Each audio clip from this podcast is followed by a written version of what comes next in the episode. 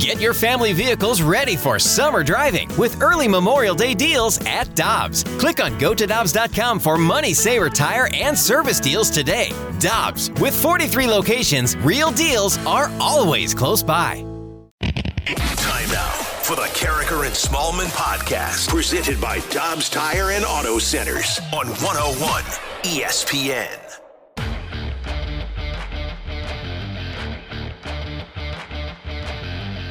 Leave shoot and a save made by Binnington. No, think oh, it it's went in. in. It's in. It's in that net. puck went in the net. It goes underneath Binnington, And one too many times going backwards for the Blues bites them big time. It's six to five Toronto with 3:10 to go in the third period. Frustrated Jordan Kyrou chucks the puck to the wall, and a mental gap by the Blues late in the third period costs them a regulation loss tonight on home ice. Good morning, everyone, and welcome to Karraker and Smallman on 101 ESPN. Happy Monday. It's 701. Your time check brought to you by Clarkson Jewelers and officially licensed Rolex jeweler. That's Michelle Smallman. I'm Randy Karraker, and good morning. How are you doing? I'm doing wonderful, Randy. Good morning to you. And what a weekend of sports we had. It was wild and crazy and fun. It was disappointing at times because of the Blues loss. And heck, th- that was a fun game. You're down 3 1 after a period to Toronto, and you're thinking, oh, well, this is just going to be one of those games. Yeah. And then the Blues come back and outscore the Leafs 3 1 in the second period before losing 6 to 5. And you have a lead in the third period, too. That kind of got disappointing. That game was an emotional roller coaster. It certainly was an entertaining game, albeit with a disappointing loss. And you know what they needed to do in that third period, Randy? It was an old recall from our friend Doug Armstrong. They needed to take the knife and jam it into the eye and into the brain and kill him. The the Blues needed to put their foot on the gas in the third period, and they just didn't. And then with three minutes and 15 seconds left in regulation, Toronto just made him pay, and that was the game. And there is a lot of consternation in St. Louis about Jordan Binnington and whether or not he can still summon the magic that he summoned in 2019. And yesterday, after seeing the tape, Craig Berube was asked about Binner. And also in Binnington, yeah, and our, our team. So again, it's a team. Benner, he's played some good hockey for us. You know, you go Dallas game, he played well. We won two one. Uh, the Edmonton game, uh, made some big saves in the third period. Uh, we won that game. You know, you look back at the Pittsburgh game, we didn't play very well in front of him. Uh, he he hung us in there. Um, you know, it was kind of a weird ending to that game, but. Um, you know, we have all the faith in the world in Benner. Um, you know, again, yeah, he has bad games like everybody has bad games. They have to have faith in Binner because he just signed a six year contract, but he has not been as magical as he was in 2019. And a lot of times he hasn't been up to NHL standards. You can't allow three goals in a game as often as he has, and four goals in a game as often as he has. And that's that's costing the Blues. When you're you allow six goals, even to a team like Toronto, mm-hmm. as talented as they are, you just can't expect to win a game. No, and there's games like that one that I'm sure Jordan Binnington would like to have back. And then there's been games where we've seen that 2019 Jordan Binnington again. But I think the problem is, Randy, is that's always going to be the standard with which we compare Jordan Binnington to. And that is unrealistic. It's almost as if we need to look at the body of work minus the 2019 run that he went on, because that is always going to be the outlier. It's not sustainable. So if you look at everything, and, and I'll almost throw out the bubble too, because that affected the Blues as a whole. That postseason was obviously something that was unprecedented and it impacted Jordan Binnington and the team in various ways. But when you look at what he's done since then, it's been a lot of highs and a lot of mm-hmm. lows. And I think for Blues fans, they're just looking for a little bit more consistency. and he's 30th in the league now in goals against and you'd expect him to be top 10 at least but when you have a goals against of um, over three that's just not something that is sustainable in the nhl these days. It- the, the best goalies are right around two Yeah. so he's a full goal a game beyond behind what the best guys are doing And speaking of behind, the guys behind him have come in and done a good job when Jordan Binnington hasn't been between the pipes. Billy Husso, we all know mm-hmm. Chucky Sideburns, what Charlie Lindgren did, and how excited fans were about him. And I think that that ramps up the feelings that the fans are having, knowing that they've seen other guys get in there and perform. And tonight, as the Blues retire Chris Pronger's number 44, Michelle, I wonder if they go with Husso. 7 0 0 in his last eight home starts with a 1.38 goals against a 955 save percentage. And right now, as we speak on January 17th, 2022, Husso is a better goalie than Jordan Binnington And you at want- the moment. And you want to win every single game, but especially a night when you're honoring one of the greatest Blues ever. Mm-hmm. That's a game that you don't lose. Yeah, so it'll be interesting to see what direction Craig Berube decides to go. So the Blues fall 6 5 to Toronto. It was also a great weekend in the NFL. Saturday, Michelle's guy, Joe Burrow, and he was the star. It wasn't Joe Mixon, as Randy had predicted. Burrow and the Bengals knock off the Raiders 26 to 19, and your guy, Joe, 24 34 for 244, a couple of touchdowns and no picks. And you're wearing the colors today. I am wearing the LSU colors. That's right. My um, my purple and gold today, representing for Joe Burrow, because one of my bold predictions on Friday was that the Bengals are going to be playing in the AFC Championship game. They're one step closer, but we're going to talk about this more at length in fourth downs, Randy. But when you take a guy number one overall, whether he's a quarterback, a defensive end, a wide receiver, whatever it is, you expect him to be a transformative piece for your organization, and that's exactly what Joe Burrow is. Michelle, this was the first Bengals playoff win since 1991. The first text was sent in 1992. Oh so on Saturday night, somebody texted about a Bengals playoff win for the first time in history. Yeah, that's a great point. Think about that. We couldn't even text the last time the Bengals were in this position. It's been a minute. And it was a good weekend overall for long suffering fan bases. We're going to get to mm-hmm. Bu- Buffalo, I'm sure. But that's what's made this postseason really fun because it really kind of is anyone's ball game at this point. There's more parity, I think, in this postseason than we've seen in the NFL in a while. And you have some faces like the Bills who have been there before, but long suffering fan base and the Bengals. It's been fun. Buffalo pulled out the old steamroller against New England, rolling the Patriots 47 to 17. Congratulations to Bills Mafia. We're going to talk to Donnie Fandango of Bills Mafia and of uh, 1057 The Point and 1065 The Arch later in the show. Bills made history. They scored on all seven possessions they had, scored touchdowns. It's the first game where a team had no, and this is playoffs and regular season. First game ever where a team had no punts, no turnovers, no field goals, just touchdowns, seven drives, seven touchdowns. At points of this season, we thought the Patriots may have found a little bit of that magic that they've been missing since Tom Brady left to go down south. Mac Jones at points looked like he might be the guy that they finally hit on a quarterback in the post Brady era. I say finally as if it's been decades, but if you're a Patriots fan, you just probably felt like you would never get somebody like that. But it just felt like Buffalo made a statement with this game. It almost felt like an exorcism at points because they were like, You have tortured us for so long. And here you are with a team that shouldn't have been here, and you're you're still in a playoff position. We are going to make sure that everybody knows that it is Buffalo's time in this division. So Buffalo advances to next weekend, as do Tom Brady and the Buccaneers. They took care of the Eagles yesterday, 31 15. Mike Evans, Rob Gronkowski combined for 14 catches for 156 yards. And the Buccaneers defense shut the Eagles out for the first three quarters. Eagles were, uh, of all of the teams in these playoffs, all 14 teams, Eagles were, you know, one of these teams is not like the other. Yeah. They were, they were the non playoff team of the playoff It's teams. like the second wild Yeah. card. yeah. So they didn't get uh, much accomplished, and they're hoping for next year. But uh, Brady and the Bucks move on. They'll play the winner of tonight's Cardinal Rams game next weekend. It was the 49ers over the Cowboys, Michelle. Well, let's get to Kansas City first. Let's, Okay. Let's let's do that because they were fun and Less controversy in that one. yeah, a, a, a little less controversy as the Chiefs roll 42 to 21 in what was Ben Roethlisberger's last game. It's already a 21-7 game when a little razzle dazzle from the Chiefs comes to the fore. Chiefs have brought in an extra lineman. They have an I formation, a couple tight ends, third and goal at the one. Mahomes under center. He gets the snap. He fakes the handoff. He rolls. He looks. He throws. Caught. Touchdown. And Allegretti.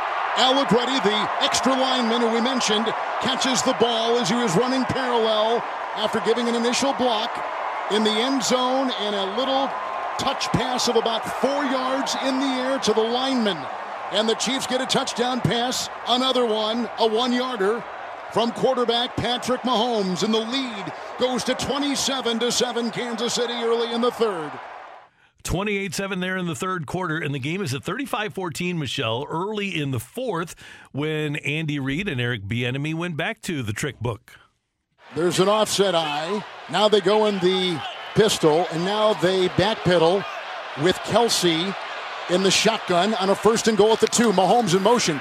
There's a direct snap, and it goes to Kelce, who then throws the ball in the end zone. Touchdown! The tight end just threw a touchdown pass to Pringle of two yards. We're seeing everything being pulled out of the bag tonight.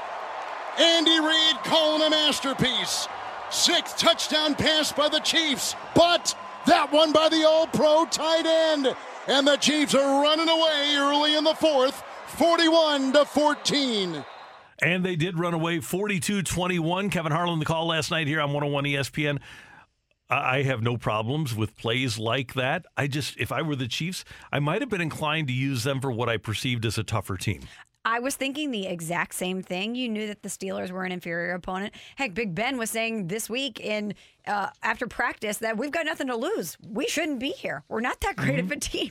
He even knew it, but when the Chiefs are playing like that, I know it was an inferior opponent, but they're showing everybody we're back. We are the Kansas City Chiefs. We're a Super Bowl contender, and you're going to have to get through us if you think that you're going to walk home with the Lombardi. But I'm with you. I, I, know after the game, I was reading a lot of the quotes from Patrick Mahomes, and he was saying that the team was mad at themselves. They weren't playing with enough energy, which is why they turned it on and cruised through the second half. But I, I would just think that they would want to save stuff like that for later in the postseason, knowing that you have this one in hand versus the Pittsburgh Steelers. And Michelle, the final game of the weekend that we have not talked about yet, the Niners advance with a 23-17 win over the Cowboys at AT&T Stadium at Jerry World and they're showing these shots of Jairus so sad, just despondent in his luxury box at AT&T Stadium. I really felt I, I don't know about you, I, I, really felt really felt legitimately bad for Jared and his family because he's 79 years old, Michelle. I don't know how many more opportunities he's going to get to win another Super Bowl. I just don't know. I can feel your sadness, Randy. I can feel how badly you feel for Jerry Jones. And what a bummer, too, for Jerry. He comes out and says it's Super Bowl or bust, and then mm-hmm. it's clearly a bust. bust. Yeah. Uh, the, his billion dollar baby in that stadium be, fighting against him with the sun and the Jumbotron. Yep. I mean, it's just a really sad situation to see, isn't it? And he hires a coach that he can control, and we're going to get to that in a moment. Let's get to the third quarter, though 16 7 game, and San Francisco exceptionally well coached. They do a lot of creative things, and they have Debo Samuel on their team. Niners have it. They take over at the Cowboys 26, first and 10. Off the right hash from the gun, they hand off to Samuel. Running right, cuts back inside the 10 to the 5. Samuel's going to score. Touchdown. A 26 yard catch and run from the phenom Debo Samuel. And just like that, San Francisco with a 22 7 lead with under six left in the third quarter. 23 7 into the fourth quarter. The Cowboys did score 10, and on the last play of regulation, they had a chance to set themselves up for a Hail Mary mm-hmm. as Dak Prescott, with 14 seconds left, runs down to about the 25 yard line, a 14 yard pickup, hands the ball to his center to mark it himself. He's got to give it to the umpire so the umpire can mark it, and the clock runs out. So the coach that Jerry Hand picked, Mike McCarthy, calls a bad play. I, I don't, well, I, don't think the play call was bad. I think the execution of the play was bad he's got to go down. Prescott does with more time left on the clock. Yeah, you need at least 16 seconds to make the play. So why is that the play call? Yeah, and you have a couple of opportunities from where they were to throw the ball into the end zone. I don't know. Eh, so you had two plays rather than taking one and never getting the ball near the end zone. I don't know why you just don't drop back and throw it from the 40. Yeah, why not? Hail Mary it. A lot of people last night, and I'm sure today, Randy, calling for Mike McCarthy's job after mm-hmm. that play call. What do you think about that? I don't generally like to make a judgment about a coach who just won a division based upon, and I know Cowboy fans hate this idea. I don't think one play call is a reason to fire a head coach. This is a guy that has a history. He's won a Super Bowl. He's been to the playoffs more times than not. But if they have a guy for that team that is set up to win now, that they think they can plug in and do a better job, then they should hire him. And I don't know if that person exists, or at least if Jerry will hire that person. I mean, think about the Jason Garrett era. Cowboys fans obviously were not satisfied with the Jason Garrett era. It seems like from the second he got the job until the day before he was fired, he was on the hot seat mm-hmm. for, for many years. And I just wonder, though, if you heard Jerry's comments post game about the talent that they had on the field, the caliber of talent, saying that you deserve a much better result than that, did not say anything about the coaching staff if he, in fact, is going to go down that road. Because as you mentioned, he's not getting any younger. And this is somebody that all he wants is to win another Super Bowl. So I wouldn't be surprised if we see Mike McCarthy get the boot and Jerry go out there and get somebody that he thinks can get the job done. What about B Flow? He would be interesting, but I think Beeflo might want to actually be a head coach rather than be Jerry Jones's puppet. He also do- though wants a job. He might be, yeah, he, he might be better for that team. Houston has already interviewed him. The Bears have already interviewed Beeflo. Wouldn't be a bad call on Jerry's part to at least make the phone call to Brian Flores. All right, we are off and running here on 101 ESPN. Blues and Predators tonight, 6 o'clock pregame here on 101 ESPN. And right at the beginning of the program, we will have the Chris Pronger number retirement ceremony live for you here on the radio and then on TV. Of course, you'll be able to see the Cardinals and the Rams playing their playoff game. Uh, go Big Red tonight. That's Michelle. I'm Randy. Coming up, get your text into the Air Comfort Service text line 65780. Start one, bench one, cut one on 101 ESPN. We're right back to the Karraker and Smallman podcast, presented by Dobbs Tire and Auto Centers on 101 ESPN.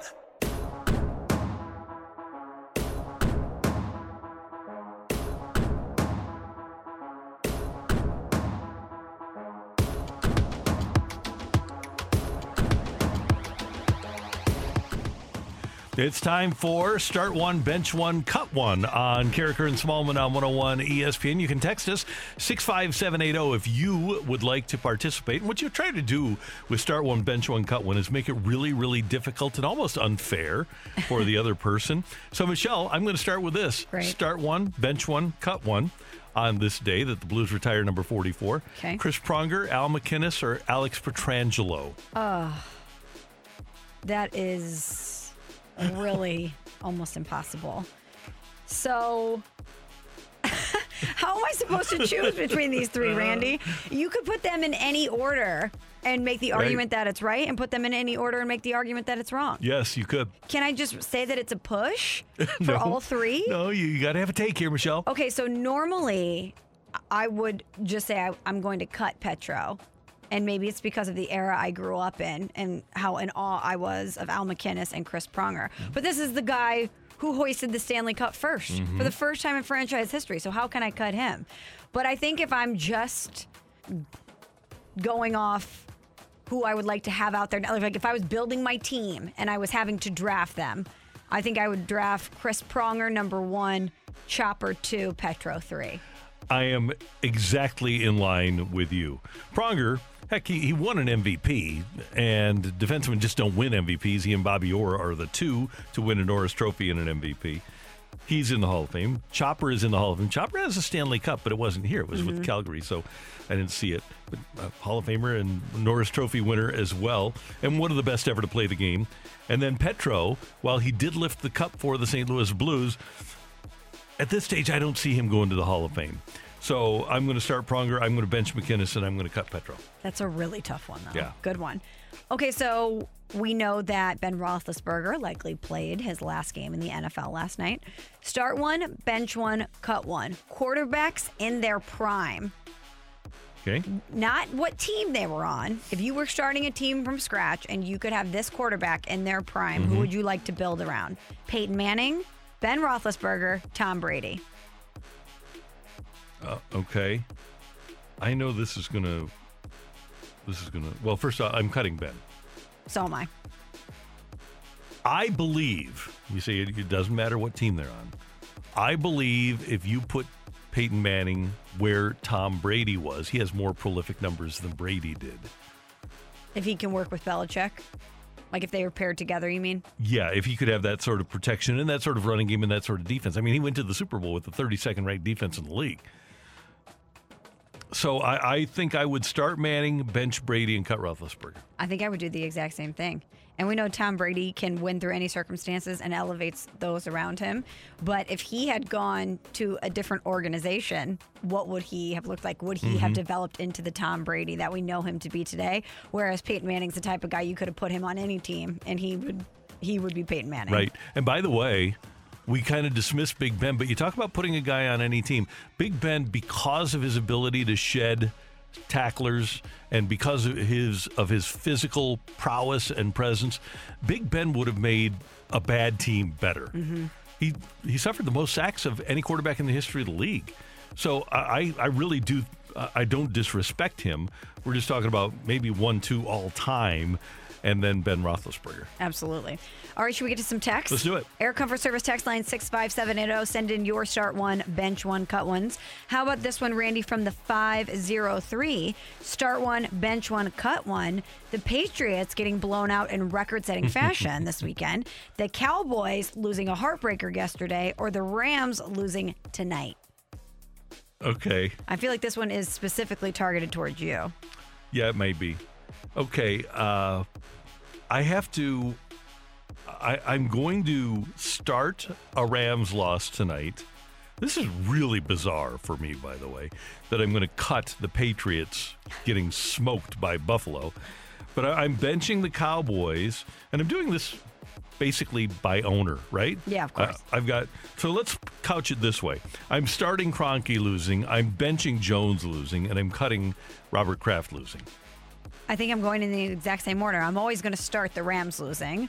And I think seeing Jerry be so upset yesterday was really sweet. Yeah, satisfying. It was satisfying. That's the word I was looking for. Thank Yeah. you. And having the stadium, the thing that he built, be part of the reason was just like if tonight somehow something happened with SoFi or and it was part of the Rams, or I guess last weekend when the mm-hmm. 49ers fans infiltrated. That's something that they created that that their greed somehow mm-hmm. comes back to bite them makes it that much sweeter. You know what else is cool, Michelle? For people of my age and a little bit younger and a little bit older, we spent a good portion of our lives having the Cowboys find a way to win that game.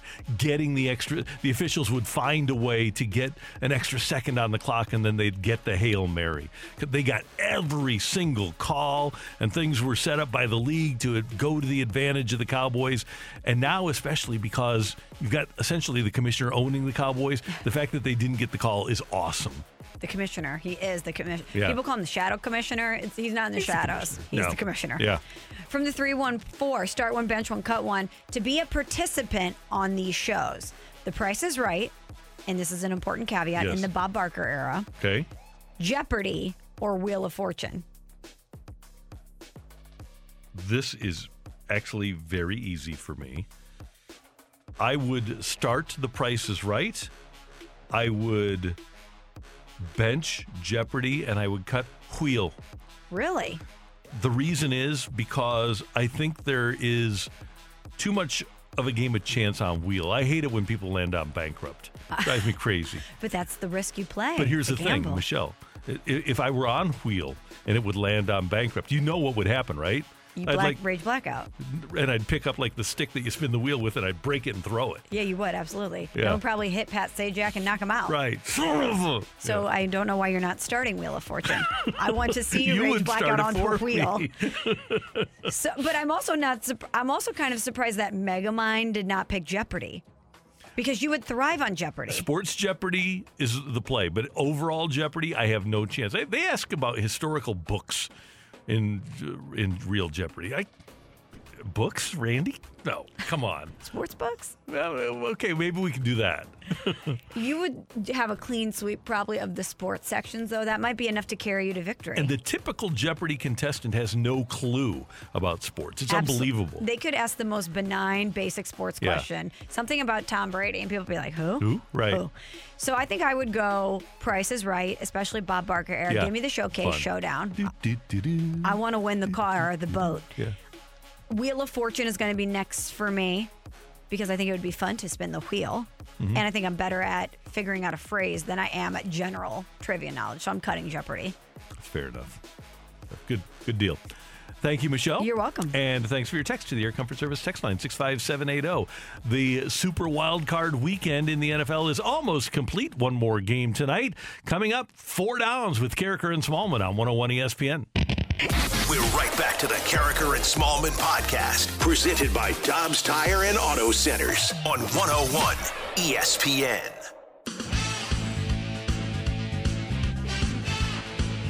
Time for four downs. First down. There we go. First down. Now, Michelle, something very unusual happened to Bill Belichick and his New England Patriots the other night, courtesy of the Buffalo Bills. Mike 54, Mike 54. Allen pointing out Dont'a Hightower as the middle linebacker. Blitz is on. Allen with a pocket holding, launches deep, looking end zone, open target caught. Emmanuel Sanders, touchdown, Bills, a 34 yard strike, and it's 33 to 3 as Randy raises his arms in victory. and Buffalo rolled 47 17 over the Patriots. In 18 seasons with Tom Brady as a starting quarterback from 2001 to 2019, minus the time that Brady was hurt in 2008, Bill Belichick went to the playoffs 17 times and went 30 and 10. That was the normal. Now, this is why it was unusual for Bill because he was had his team in a playoff game when he didn't have Tom Brady as his quarterback. In 9 seasons, without Tom Brady as a head coach, Bill Belichick has had two playoff seasons, mm-hmm. two out of nine okay. without Tom Brady. He has a one and two record, and by the way, that playoff win without Tom Brady came in 1994 with Cleveland. Another BB, Brian, uh, Brian Billick, also coached nine years in the NFL without Tom Brady as his quarterback. He went to the playoffs four times rather than the two that Belichick has gone to he went five and three in the postseason, as opposed to Belichick's one and two, and he won a Super Bowl with Trent Dilfer as his quarterback. Brian Billick, Bill Belichick, plus for Bill Billick, minus for Belichick. Bill Belichick in his career, including the playoffs, has 249 wins and 75 losses with Tom Brady as his quarterback. He's 72 and 81, including playoffs, with somebody not named Tom Brady as his QB. 219 and 64 in the regular season, 71 and 79 without Brady. And here's the real cruncher for BB. The winning percentage for Bill Belichick without Tom Brady is 473. The winning percentage for Jeff Fisher without Tom Brady is 512. Oh, ouch. Ouch. So essentially, Bill Belichick is a fraud, and he's a product of Tom Brady. So you know that I think Bill Belichick is one of the greatest football minds to uh-huh. ever exist. However, I'm going to throw some logs on your fire.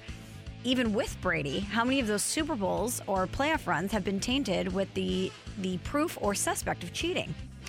Well, at least the first three Super Bowls. So I'm just saying. Eh.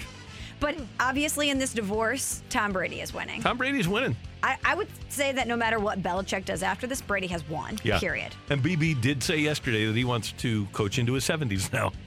Which is so interesting because he said for years that he wasn't going to be that guy in his 70s on the sideline. Mm-hmm. But I wonder how much Brady's success in the divorce era has him motivated to continue on. I would think so.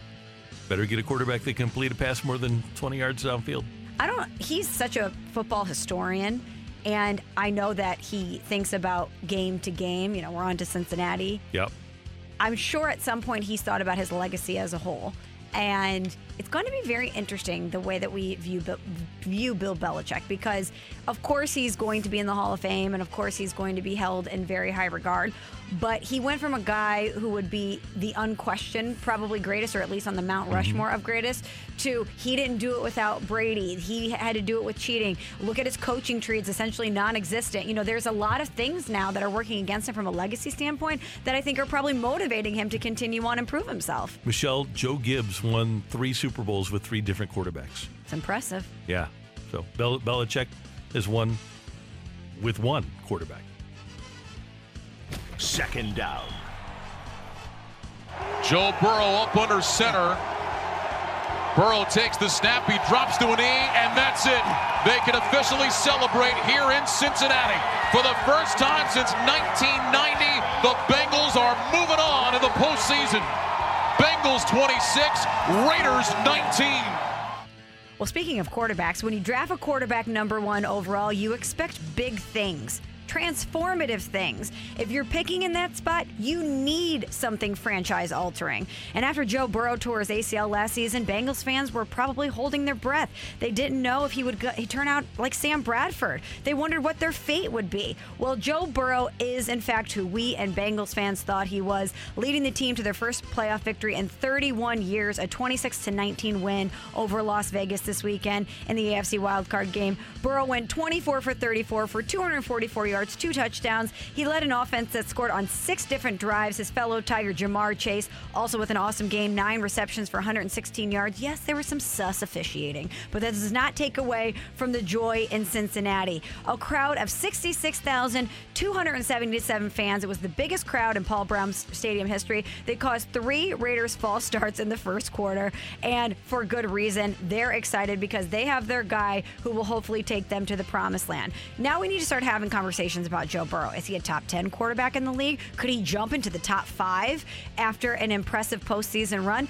Here's the thing if he's not now, he will be in the future because he has all of the components to be one of the greats. He makes everyone around him better. He is built for pressure, and he is a proven winner the Bengals say Who Dey, they're going to need to change their slogan because everyone is going to be aware of the Bengals as long as Joe Burrow's their quarterback. He, as you mentioned, the components to win. He has such great talent around him too, taking nothing away because we know, like you said, that he can elevate players around him.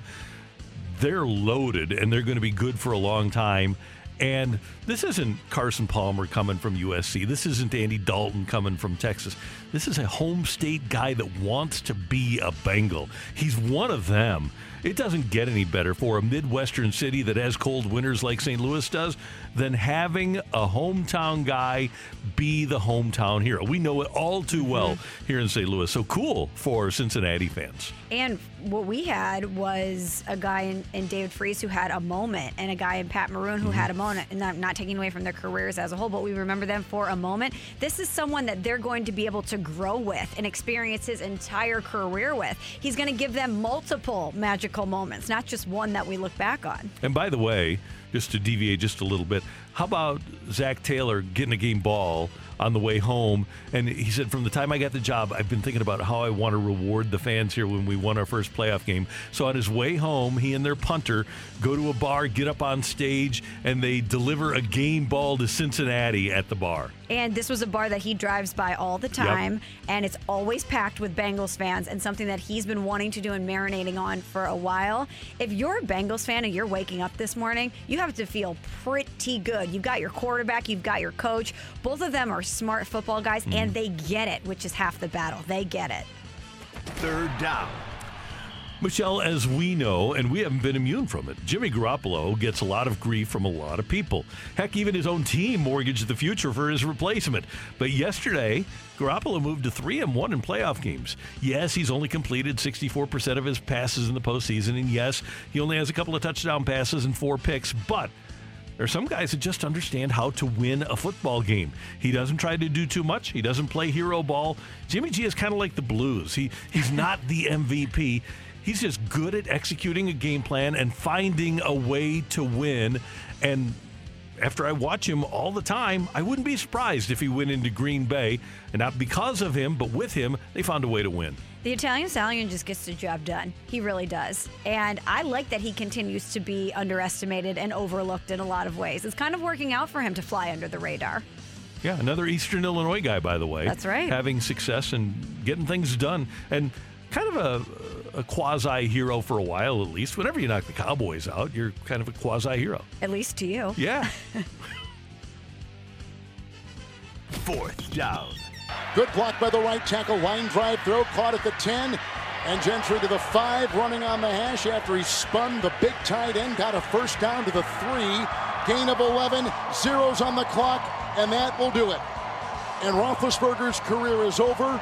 The Steelers are gone. The Chiefs will advance The Steelers losing to the Kansas City Chiefs 42 to 21 at Arrowhead Stadium yesterday, Randy. And as you heard Kevin Harlan say, the last snap, he hasn't officially announced his retirement, but the last snap for Ben Roethlisberger, who has had quite the career. Let's go over some of the numbers. So since he was drafted as the 11th pick of the 2004 NFL draft, he has two Super Bowl victories, six Pro Bowl selections. He's played in 249 regular season games throughout his 18 year career with one franchise, by the way, which is pretty special.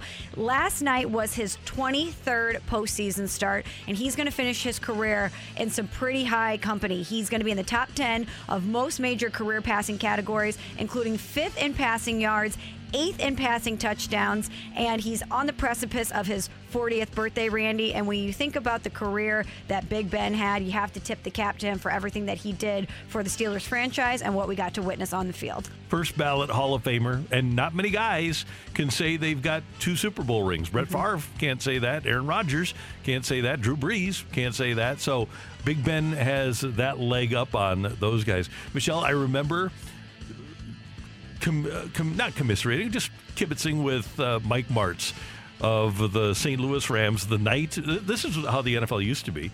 It, it, used to be that the draft was on Sunday, and the, the Friday night before, I'm over at Rams Park, just outside the door talking draft with Mike Martz. And, Casual. Yeah, it, it was totally casual. And he, he said, What do you think is going to happen? And I said, Well, obviously, Eli's going 1st mm-hmm. to the Chargers, and then the Raiders are going to take uh, Robert Gallery, the offensive lineman from Iowa, and I said, "Man, I wish Gallery would be there for you guys," and he, he wouldn't have been. He's not. He's not that good. You don't, you don't want him. He said, "So the Raiders are going to take Robert Gallery?"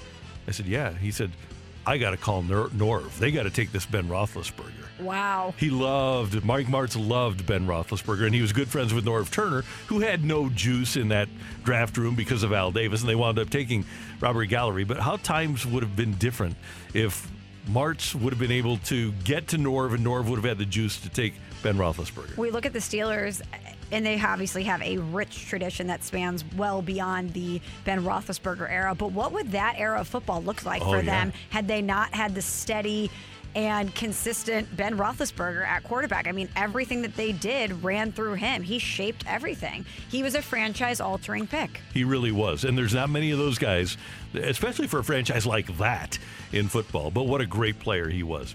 That's four downs on 101 ESPN. Coming up, get your text into the Air Comfort Service text line 65780. We've got Take It or Leave It in Karraker and Smallman on 101 ESPN.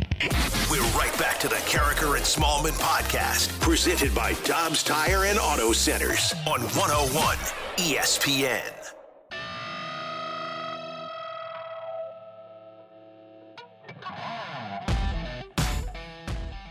We welcome your text to the Air Comfort Service text line 65780, Karraker and Smallman, and take it or leave it. And Michelle, as you might have guessed yesterday at uh, AT&T Stadium after a disappointing loss, there were a lot of fights. Some in the stands, some outside AT&T Stadium. Cowboy fan versus Cowboy fan. Wow, cowboy Violence. on cowboy crime? yes. Wow. We had it. Take it or leave it. They should be used to this by now. Lo- the losing or the fighting? Yeah, the losing. They, oh, shouldn't, yeah. they shouldn't have to fight. The, the emotion should be sapped from them after not having been to a Super. Yeah, Michelle, since 1996, St. Louis has more Super Bowl wins than Dallas does. I mean, they've now gone 11 straight playoff appearances without reaching the conference title game. I mean, it's the longest streak all time. So, yeah, they should be conditioned to this. I would say so. Yeah, but, take it. But when your owner is saying Super Bowl or bust, Randy, your expectations get higher. And that's what I, I say all the time expectation is the root of all heartache. So when they expect to win the Super Bowl and then they don't, they get bounced in the first round, I would imagine that they've got some feelings they need to work out. Uh, okay, that's legit, but and maybe it's different because I sit here in the Midwest. Maybe they don't understand that their owner's an idiot. I think they know. I think they're I hoping mean, they uh, win in spite of him, though. Okay, you know, so I think they're aware, though. When he says Super Bowl would bust, they believe it. Super Bowl or bust. Yeah, don't believe it. He's an idiot. I think they're thinking, uh oh, it could be a bust. they, they know now. And it was, in fact, a bust. And by the way, that team was not going to the Super Bowl. All due respect. uh, oh, take it or leave it that just popped in my head. Mm-hmm. Take it or leave it. It made them the Cowboys loss that much sweeter to you personally too that Tony Romo was on the call. Oh yeah, I'll totally take it. Uh, and I, I'm a Tony Romo fan, and he should be a Cowboy fan, but he is, and it hurt him. It, especially the last play, Mm-hmm. it, you could tell it hurt him. So here's my actual take it or leave it. Take it or leave it. After tonight, uh, Stan Kroenke and Jerry Jones are going to go on vacation together because they're both going to be free next weekend. I will totally take that. Yeah, they can hop in their private jets and go somewhere in Mexico and watch the. Well, they won't watch the games on TV. They'll just commiserate. Maybe they'll just talk about their money Yeah, because that's one aspect where they feel like they're winning. yeah. Do you think they bring up the $790 million check or? Oh yeah, because they'll that was they'll an L. They'll still think they won, even Well, though it's an L. did. Yeah, we only In- had to give up ways, seven hundred ninety yeah. million. Stan, we're all right. Yeah, but you didn't have to spend six billion on your stadium. If the Rams do in fact lose tonight, this is going to be your perfect trifecta. The Patriots are out, the Cowboys are out. If the Rams get out, you're going to hear a very happy Randy Karraker this week. It'll be as good as it gets. You're right. It'll be amazing. And by the way, even if the Cardinals or the uh, Cardinals don't win, if the Rams do, I w- it would not bother me one bit to see the Rams get trampled at Lambeau next weekend. As long as they get knocked out at some Yeah, they- point. they will. Yeah, I just don't want them to play in the Super Bowl ever, but especially not in their, I guess, air Yeah. quotes, home stadium. That thing, the the fact that their slogan is Rams House and they get infiltrated every week with opposing fans is hilarious. Pretty good. I like it. Should we get to some text? Let's do it. All right, 65780, the Air Comfort Service text line. Get your take it or leave it in. Like this one, Randy from the 618. Take it or leave it. The 49ers make it to the Super Bowl. I'm going to leave that. And the reason I am is because I do believe that this year, with one bye, the two teams that have the buys and the home field advantage have a distinct advantage. And I think the team that really has a distinct advantage is Green Bay in the NFC because San Francisco is a warm weather team, and either the Cardinals or the Rams are going to be a warm, a warm weather or a dome team. And I just don't see a scenario in which the teams that could go, and Tampa, by the way, later on, I don't see those teams going in on January 30th if they have to play in the NFC Championship game and playing in that weather and succeeding. It'll be very tough Yeah. to get to go through Rodgers and that team and go through the conditions. Yeah. From the 314, take it or leave it. The memes on social media showing Cowboy fans in a state of sadness and disbelief are the best. I will take that. Yeah. Did you have a favorite yesterday? I love the crying woman. Yeah, that was fun. The- Game the- not at even the the over. cry. She's sobbing. Now Yeah, I think knew. that might have been, you know, rum and coke induced. She had a little bit of a Mhm. glassy look, and sometimes that just happens. But um, either way, it was pretty entertaining. Yeah, I liked the the guy that looked like he was from that uh, Bravo show, uh, Va- Vanderpump Rules. Yes. And uh, he, he's just uh, sullen with his girl. He's got the big chain Oh, around his neck he- and he looked- sullen. He looked more Jersey Show than Vanderpump. Okay, Jersey yeah, good- Shore good- than Vanderpump Good Rules. play, but just devastated by the fact that his cow- Cowboys were going to lose. He looked like one of the guys that was going to get in a fight outside the stadium. He probably did. Yeah. He likely did. Do you think his girlfriend was filming it for social media? Yes, yeah. I think so too. Take it or leave it from the 636. Jerry makes a huge move this offseason. I'll take it. I'll, I'll suggest that uh, he will make a coaching change. I was going to go the same thing. I think he probably makes a big acquisition too, or at least tries to. Yeah, he'll try. He he keeps saying Super Bowl or bust, and his sense of urgency that he feels to get this done, especially while he's got Dak and some of the weapons that they have on this team, he's going to push all the chips in once again. But I don't know what player he adds. He's got three good receivers, got a good tight end, got two, two good running backs, good quarterback, good offensive line.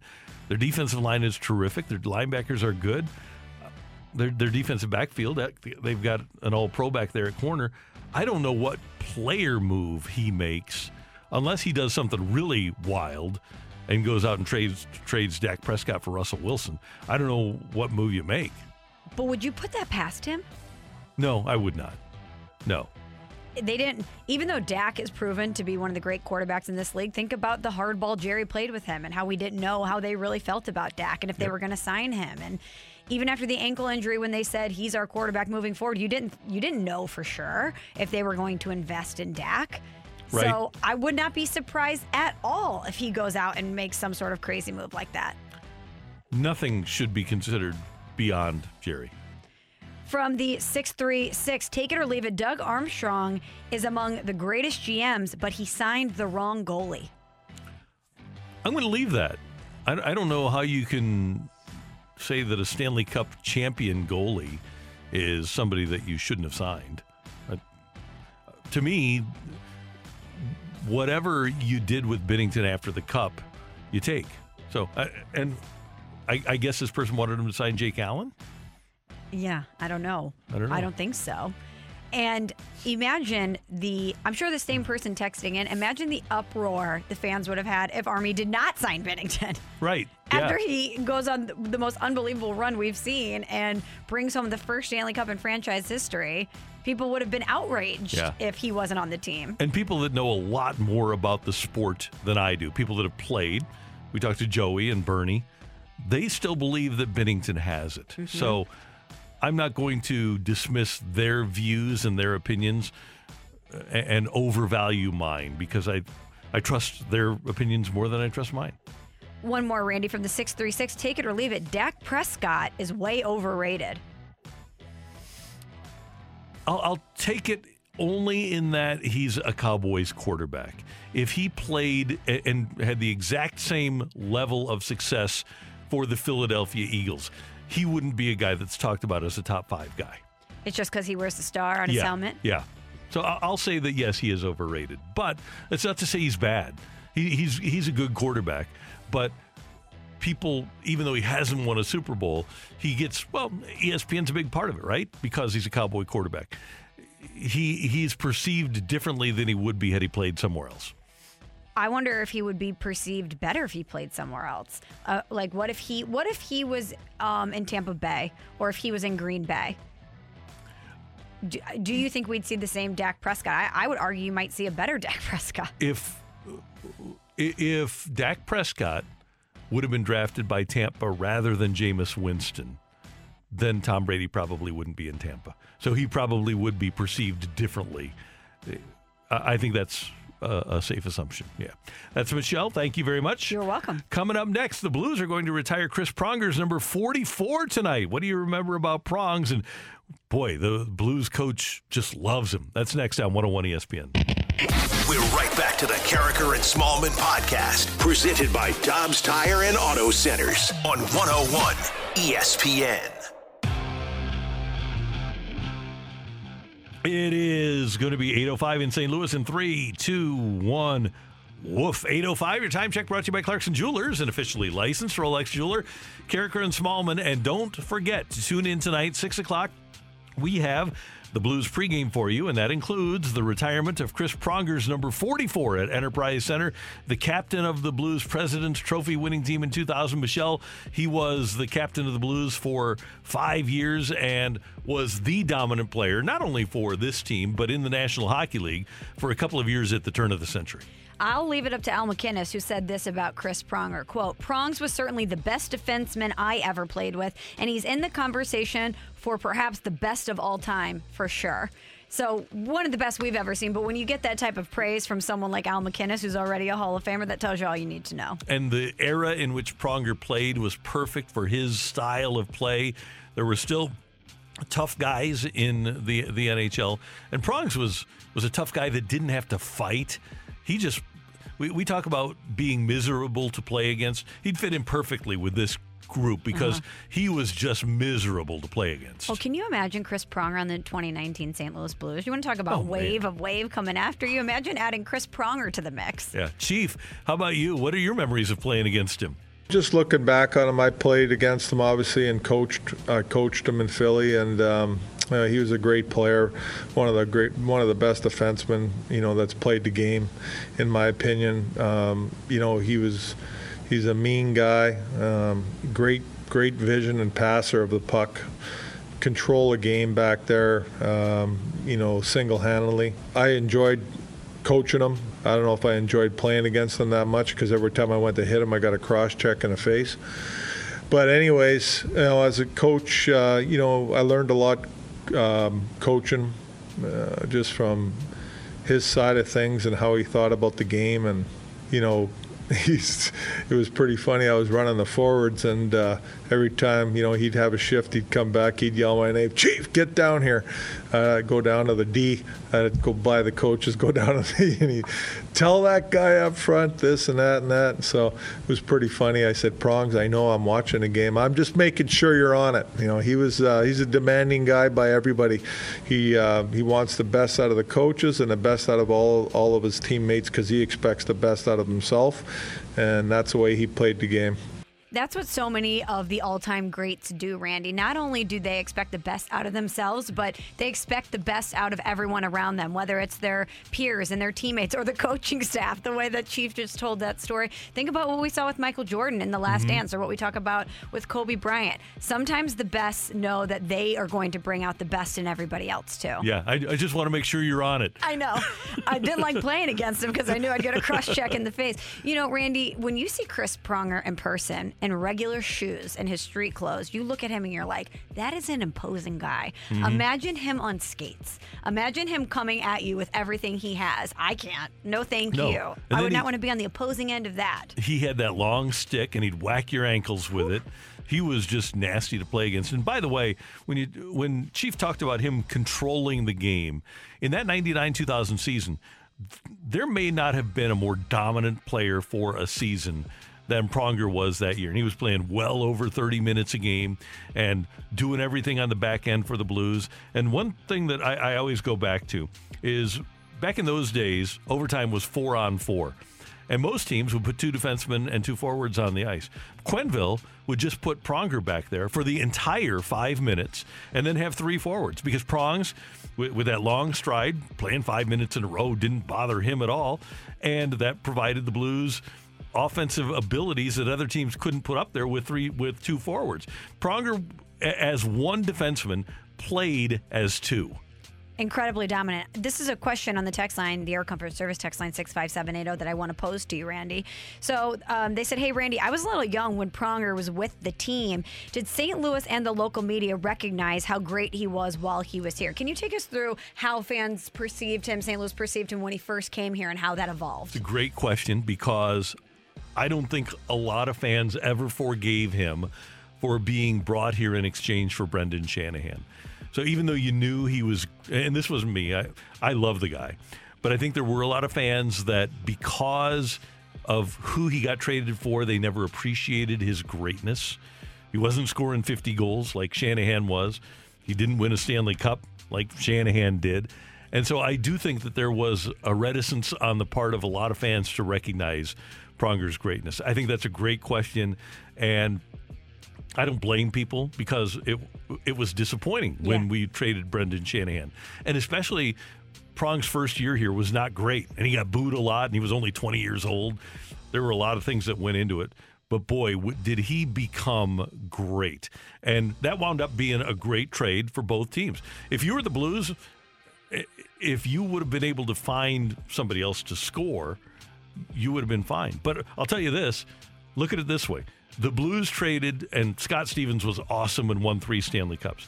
The Blues tra- wound up losing Scott Stevens to get Brendan Shanahan, traded Shanahan for uh, Chris Pronger. If you would have made the trade in 1995 of Chris Pronger, uh, Scott Stevens for Chris Pronger at the end of their careers, you would have felt pretty good about it. Yeah. As great as Stevens was, both Hall of Famers, Pronger would have made you feel pretty good about what you had defensively. I just remember Brendan Shanahan being one of our guys, and St. Yep. Louis loves their own. And not having Shanny around and the way that you felt about the team or the state of the team or some of the moves that were being made, it just felt like a lot of those feelings were unfairly projected onto Chris Mm-hmm. Yeah. Pronger, despite what he was able to do on the ice. So um, it's it's interesting to see the way that he's revered and beloved now. The only player other than Bobby Orr to win a Norris Trophy and an MVP in the NHL. And when you look at the career, ninth all time in Blues assists. This is from the blue line. Sixth in penalty minutes. No surprise there. Spent five seasons, uh, 97 to 98 to 01 02 as the Blues captain. Then he hurt his wrist and missed a season, and Chopper took over as the captain. The last 35 years, his plus 52. He was a plus 52 in a season. Wow. Is tied for the highest single season plus minus of that time. And I, am convinced that if Alex Pietrangelo would have stayed here, Michelle, he would have had his number retired by the Blues. Who's the next? And I don't think he will now, by the way.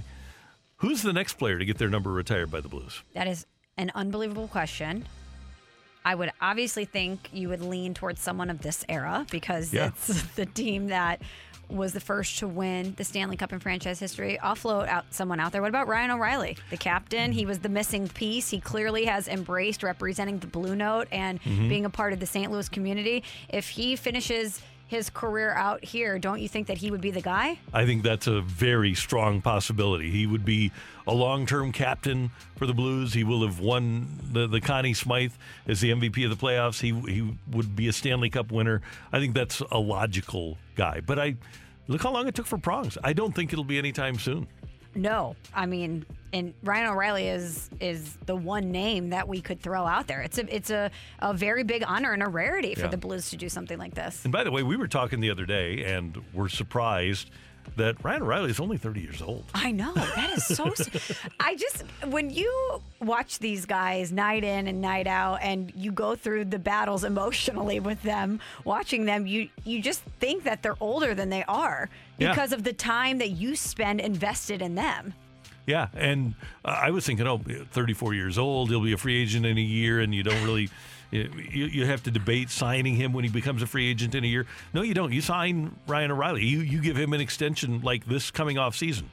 Also, with Ryan O'Reilly, he's such a good leader and mm-hmm. he approaches everything with such um, a level of grace and maturity that he's wise beyond his years. You just expect him to be older because of the way he carries himself. He will turn 31 on February 7th, and I have to believe that Ryan O'Reilly will be a big part of the ceremony tonight, honoring Chris Pronger. Be in your seats early. The program is going to start at 6, and uh, it'll take 50 minutes or so and the gates are going to open at Enterprise Center tonight at five, so that we can honor a guy that uh, not only was a great blue, but has stayed here in St. Louis and has his business here in St. Louis and is a great member of the community. Chris Pronger in that number 44 will never be worn by another blue. That is today's big thing on 101 ESPN. Coming up, we're going to talk with the voice of the Blues, Chris Kerber, on 101 ESPN. We're right back to the Karraker and Smallman podcast, presented by Dobbs Tire and Auto Centers on 101 ESPN. Time now for Curbside with the voice of the blues, Chris Kerber. Brought to you by Slyman Brothers, your local appliance expert. Online at slymanbros.com.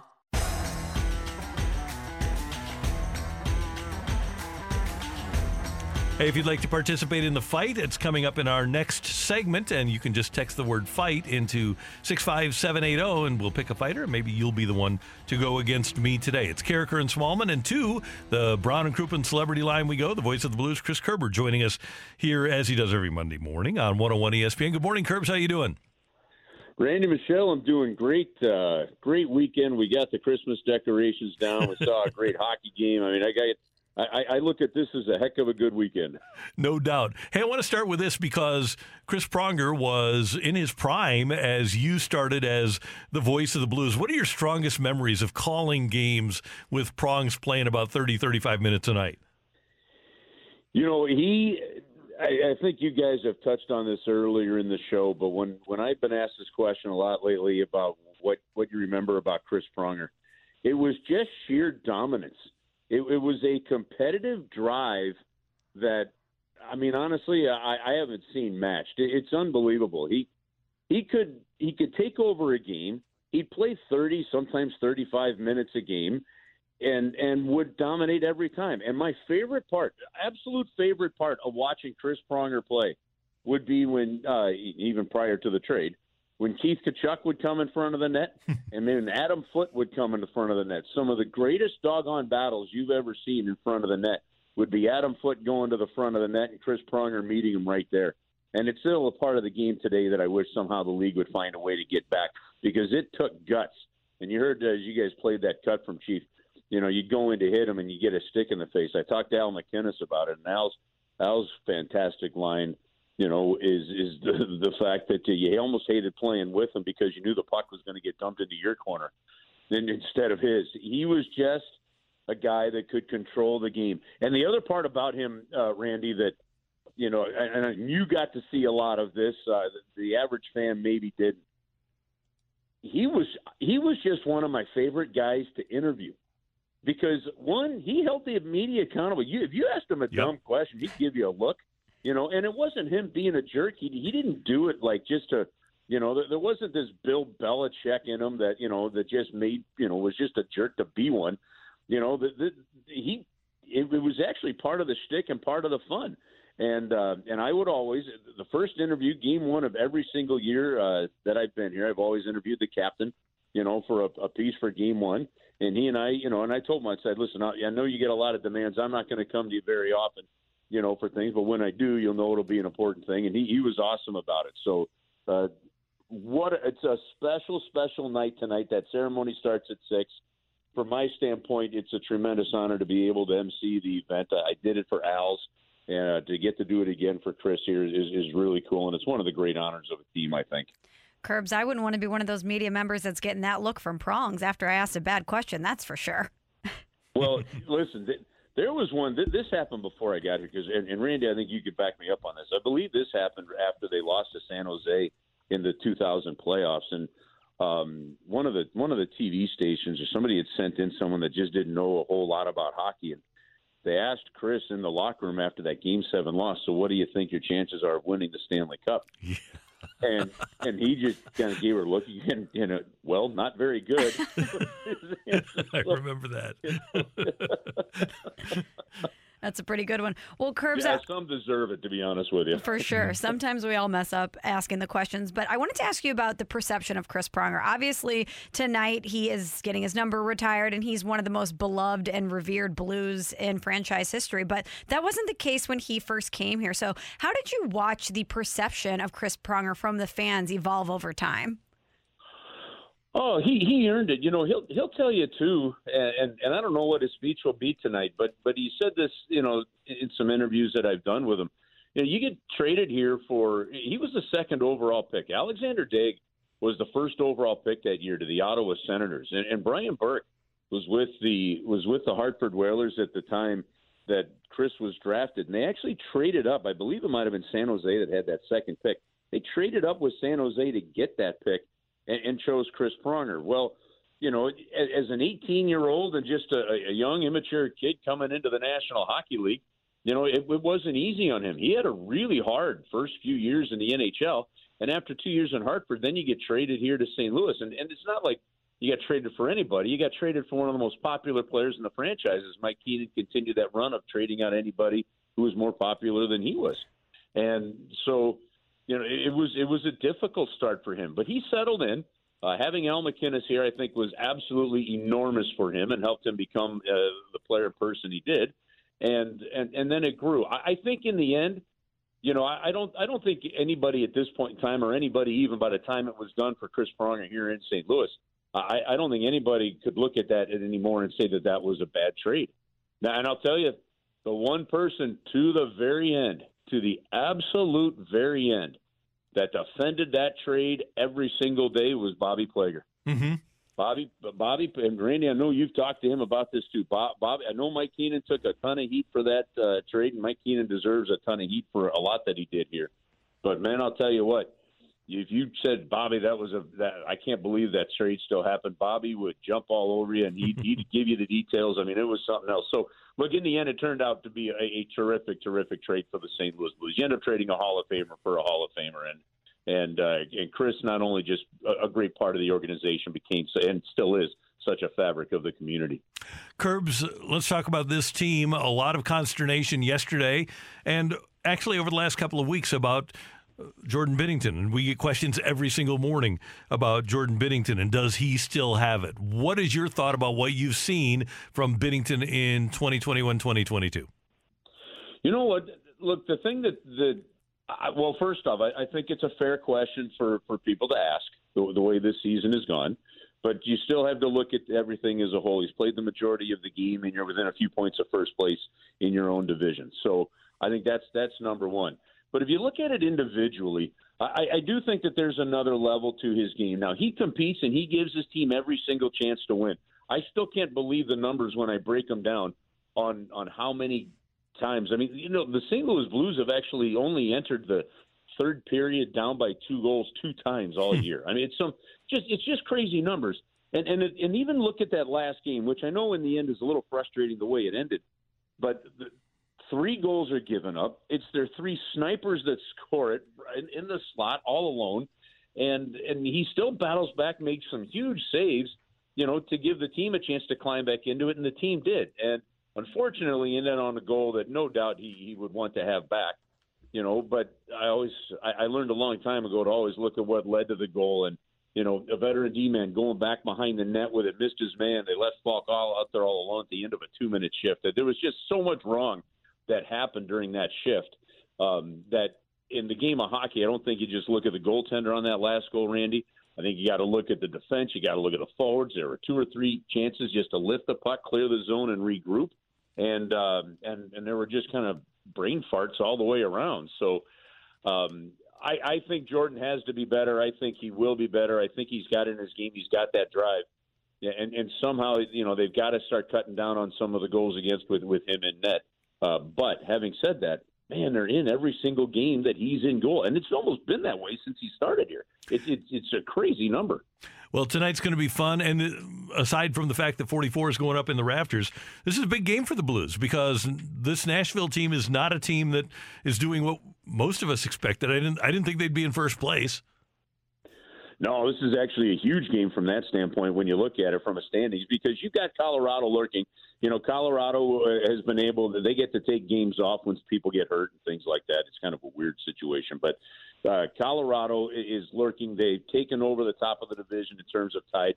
They played four fewer games in Nashville, three fewer than the Blues, and the Blues are only two points uh, out of it. So a victory here, and you will have tied Nashville back in points. You've got a better goal differential than Nashville. You've scored more goals than Nashville. Uh, you, you've you've actually allowed what a couple fewer goals than they have as well. This is going to be a well well balanced game, and and hopefully uh, you know, we knew, we know Tarasenko skated a couple days ago. Hopefully, a couple extra guys get back in the lineup too. I still, when I consider the play, I go back to that last game real quick, Randy. You you you put five up on the Toronto Maple Leafs, and you had no Tarasenko, Schenn, Perron, Buchnevich, and Parayko in the lineup. I mean, it's really what this team is doing is is it just opens your eyes and, and just gives you continued hope. Okay, let's get through COVID, let's get healthy here, and then we can finally see what the team's going to do in the second half. Kerbs, always great to have you with us. Uh, we'll see you tonight at the rink and uh, have fun with the ceremony. Yeah, you got it. Thanks, Randy. It'll be an awesome night. And again, everybody, that that, that ceremony starts at six, so everybody get down there early. That is the voice of the Blues, Chris Kerber on 101 ESPN. The fight is next. We're right back to the Karraker and Smallman podcast, presented by Dobbs Tire and Auto Centers on 101 ESPN. Welcome to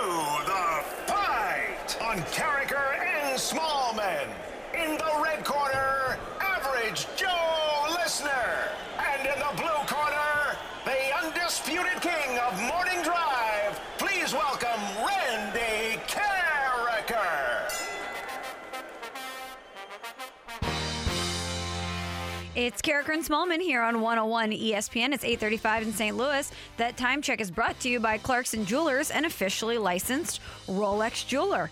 Let's welcome in Randy's first challenger of this week. Dustin is with us on 101 ESPN. What's up, Dustin? How you doing? I'm doing good. How are you? I'm doing well. Thanks so much. Are you ready to take on Randy in the fight? Uh, I think so. You think so? Well, you need to Yeah. you need to know so when you're going against Megamind. Yeah, I'm- I'll get there. Okay. Well, let's jump right in, Dustin. Question number one. Tonight, the Blues will be retiring Chris Pronger's number, including the Blues. How many teams did Pronger play for in his career? Is it four, five, or six? Um, five. Okay. Question number two. While the football Cardinals were in St. Louis, what was the last year they made the playoffs? Was it 1975, 1980, or 1982? 82. Question number three for Dustin. Tonight, the Blues take on the Nashville Predators for the second time this season in their 2017 playoff series, who led all Blues defensemen in points. Was it Alex Pietrangelo, Joel Edmundson, or Colton Parayko? Um, I'm going to go with Edmundson. Rolling right along, Dustin. All right, question number four. Tonight, the Rams take on the Cardinals in the last game. Oh, wait, let me redo this. I ran right through that.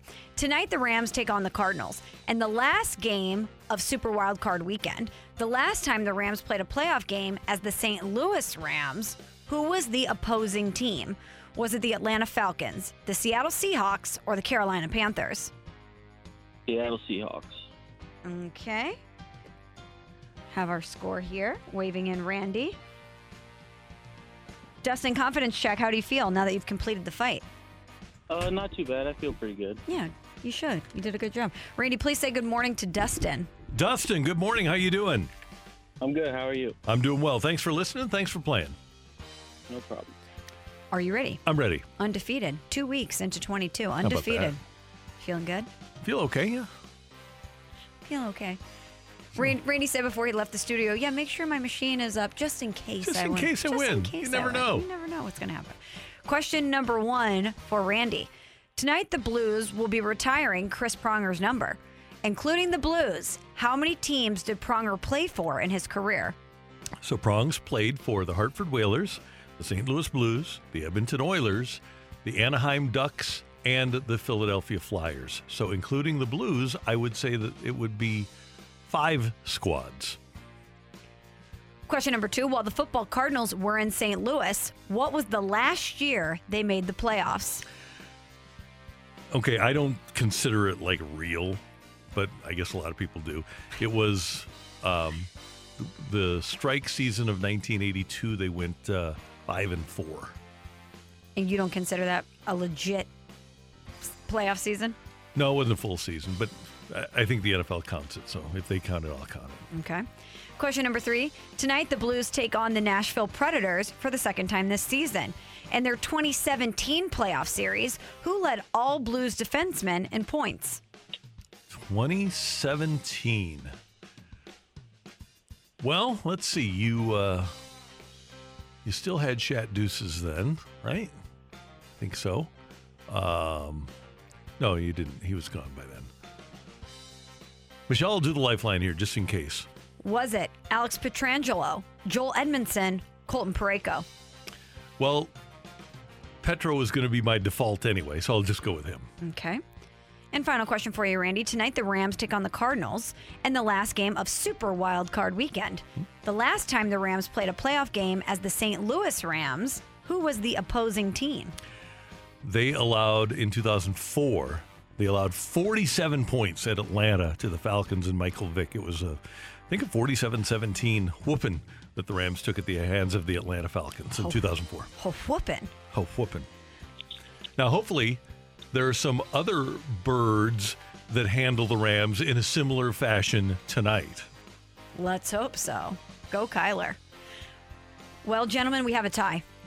Dustin and Randy each got three correct, which means we're headed to the tiebreaker round. Some drama on a Monday. Here's how this is going to work. I'm going to read the tiebreaker question. Randy's going to write his answer down on a post it today. And then we're going to give Dustin first crack at it. Dustin, you're going to have about 10 seconds to give us your answer. Randy will reveal what he's already written down. The first to get it correct or closest to the pin wins. Dustin, are you ready? Yeah. Randy, are you ready? I'm ready. All right, guys, here's your tiebreaker question. How many games did Chris Pronger play in his NHL career? One more time, the tiebreaker question for all the marbles and the glory. How many games did Chris Pronger play in his NHL career? I'm doing uh, multiplication here. Is that okay? Go for it. Okay. I don't know if that's going to help or It's hurt you. probably not gonna help Yeah, I don't know, yeah. but feel free. Okay. Especially you're doing it by hand, no calculator. No, I don't have There's no calculator. technology allowed in the fight. Uh, let's see. Okay. Uh, hold on. I'm almost got it here. Okay. Dustin, feel Um, free whenever if you have the answer. Um, Oh, I'm gonna go with 1200. And I'm going to go with 875. Ooh. This is a close, close fight. Randy's been undefeated for two weeks. He wanted his machine pulled up just in case he extended the streak. Did Dustin hand Randy his first loss of 2022, or does the streak continue? Grant, ring the bell. The winner and new champion of the fight, Average Joe Listener. Brought to you by Optical Expressions, providing St. Louis with top quality eye care and eyewear since 1997.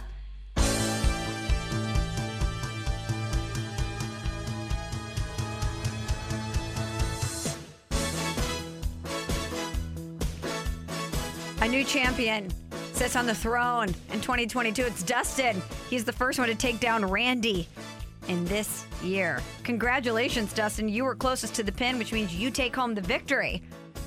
Thank you. You seem really enthused. Yeah, I am. I mean, football was what I was hoping for, so. I love it. Well, let's run through our answers here. So, tonight the Blues are retiring Chris Pronger's number, including the Blues. Prongs played for five teams in his career. Randy ran through them Hartford, St. Louis, Edmonton, Anaheim, and Philadelphia. While the football Cardinals were in St. Louis, the last year that they made the playoffs was, as Randy pointed out, 1982. Back in 2017, in the playoff series between the Blues and the Nashville Predators, the guy who led all Blues defensemen in points was Joel Edmundson. Hmm. Four points. Parayko and Petro with three points each. And the last time the Rams played a playoff game as the St. Louis Rams, the opposing team, again, as Randy pointed out, was the Atlanta Falcons. The tiebreaker question was this How many games did Chris Pronger play in his NHL career? Randy guessed 875. Dustin guessed 1200. The correct answer 1,167 games. Wow. I, I was not going to be closer than that. 1,167 games for Prongs in his NHL career. Well, Dustin, congratulations again, and you get to come back tomorrow and defend your title. So we'll talk to you then. Awesome. Thank you so much. All right, Dustin, good to have you with us on 101 ESPN. That's Michelle. I'm Randy. Coming up, our weekly visit with Danny Mack on Karraker and Smallman. We're right back to the Karraker and Smallman podcast, presented by Dobbs Tire and Auto Centers on 101 ESPN.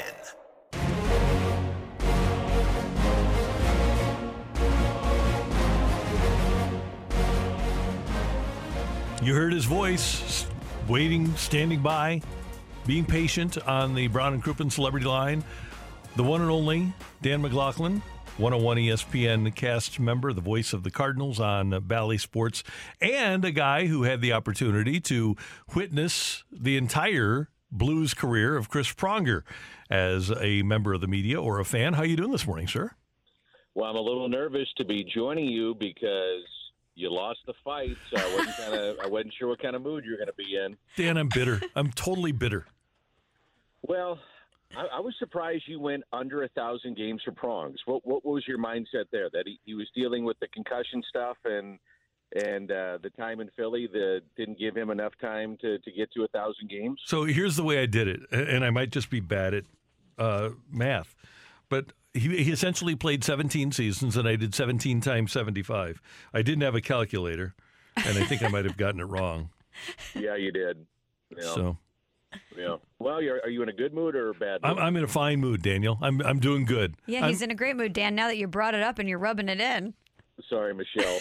I'm so All bad he at. does is win, win, win. You know, I didn't hear any of that stuff. Just win, baby. I didn't hear any of it. I'm so bad at. Okay, I'm going to use a calculator here. If I would have had, w- would a calculator have been allowed, Michelle, or would you have said no? I don't know. That's something that we need to discuss. Dan, what do you think? Should a calculator have been allowed? Because I don't know if the listener is putting us on speakerphone and going into their calculator app to do things like uh, that. So I don't know. All I know is Randy and I both went to Lindenwood, so yes, we need a calculator, and we studied communications. And I'm we- not saying that. Lind- I mean, if you go to Lindenwood, you're going to get a great education. Sure. because We were we were communications Mhm. students, so we're not great on math. That's why we're doing what we're doing. That's right. And we get So, into yeah, this I- business I think it would because have been allowed. By the way, 17 times 75 is is 1275. So uh, I, I think that uh, Dustin still would have gotten it right. yeah, he he still would have been closer to the pin. Yeah. Yeah. So the the problem. I was I was off by 400 with my math. Good job, good effort though, Uh, Randy. you guys you guys have seen my uh, my high school transcripts. Oh, we have, and uh, we saw the, uh, the the best part was not necessarily seeing the uh, the grade; it was just the description. Randy seems to be a little disturbed in the back of the room Distracted. by looking at Sporting Newses and, and Sports Illustrated and everything else.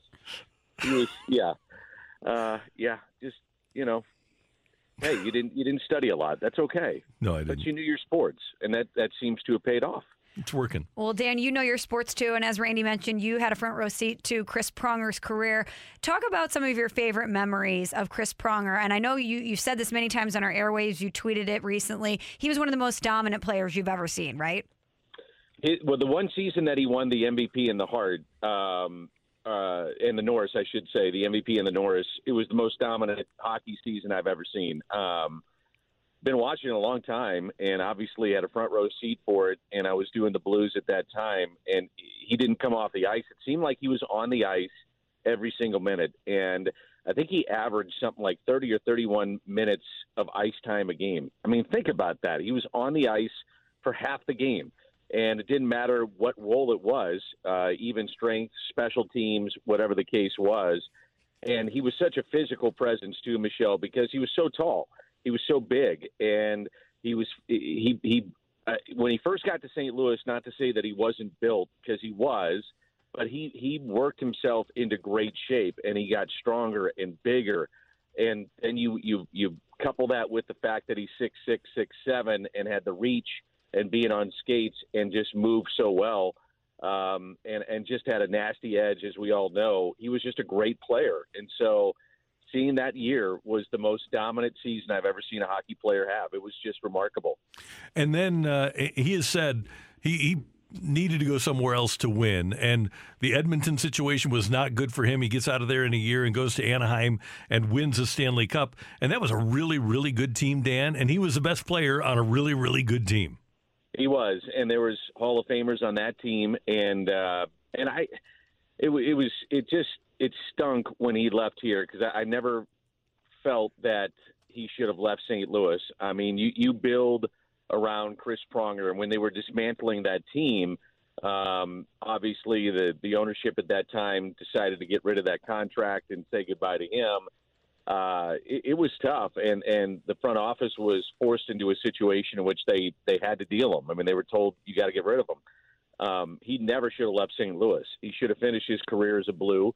And and you know, with all the the trades that Mike Keenan made, this is the one that stands out, and you go, yeah, I can live with that. Even though at the time, I, I think Randy, you and I were maybe working that night at KMOX, and people were going berserk Yep. Uh, over that that that deal because it was for Brendan Shanahan, and Shanahan was such a, a fan favorite. And and who's this Chris Pronger kid? And he's so young, and he's not been living up to the expectations of what Hartford thought when they drafted him number two overall. I think I think Alexander Degg was the first pick, and then it was Pronger, um, and he and he just wasn't the player that he turned into until he got to St. Louis. And so people were going nuts about it. But with all the different deals that Mike Keenan made, this is the one that you stay that you say, hey, this one made sense in the in the long run. It took a while, but you go, man, that was a great deal that Mike Keenan made.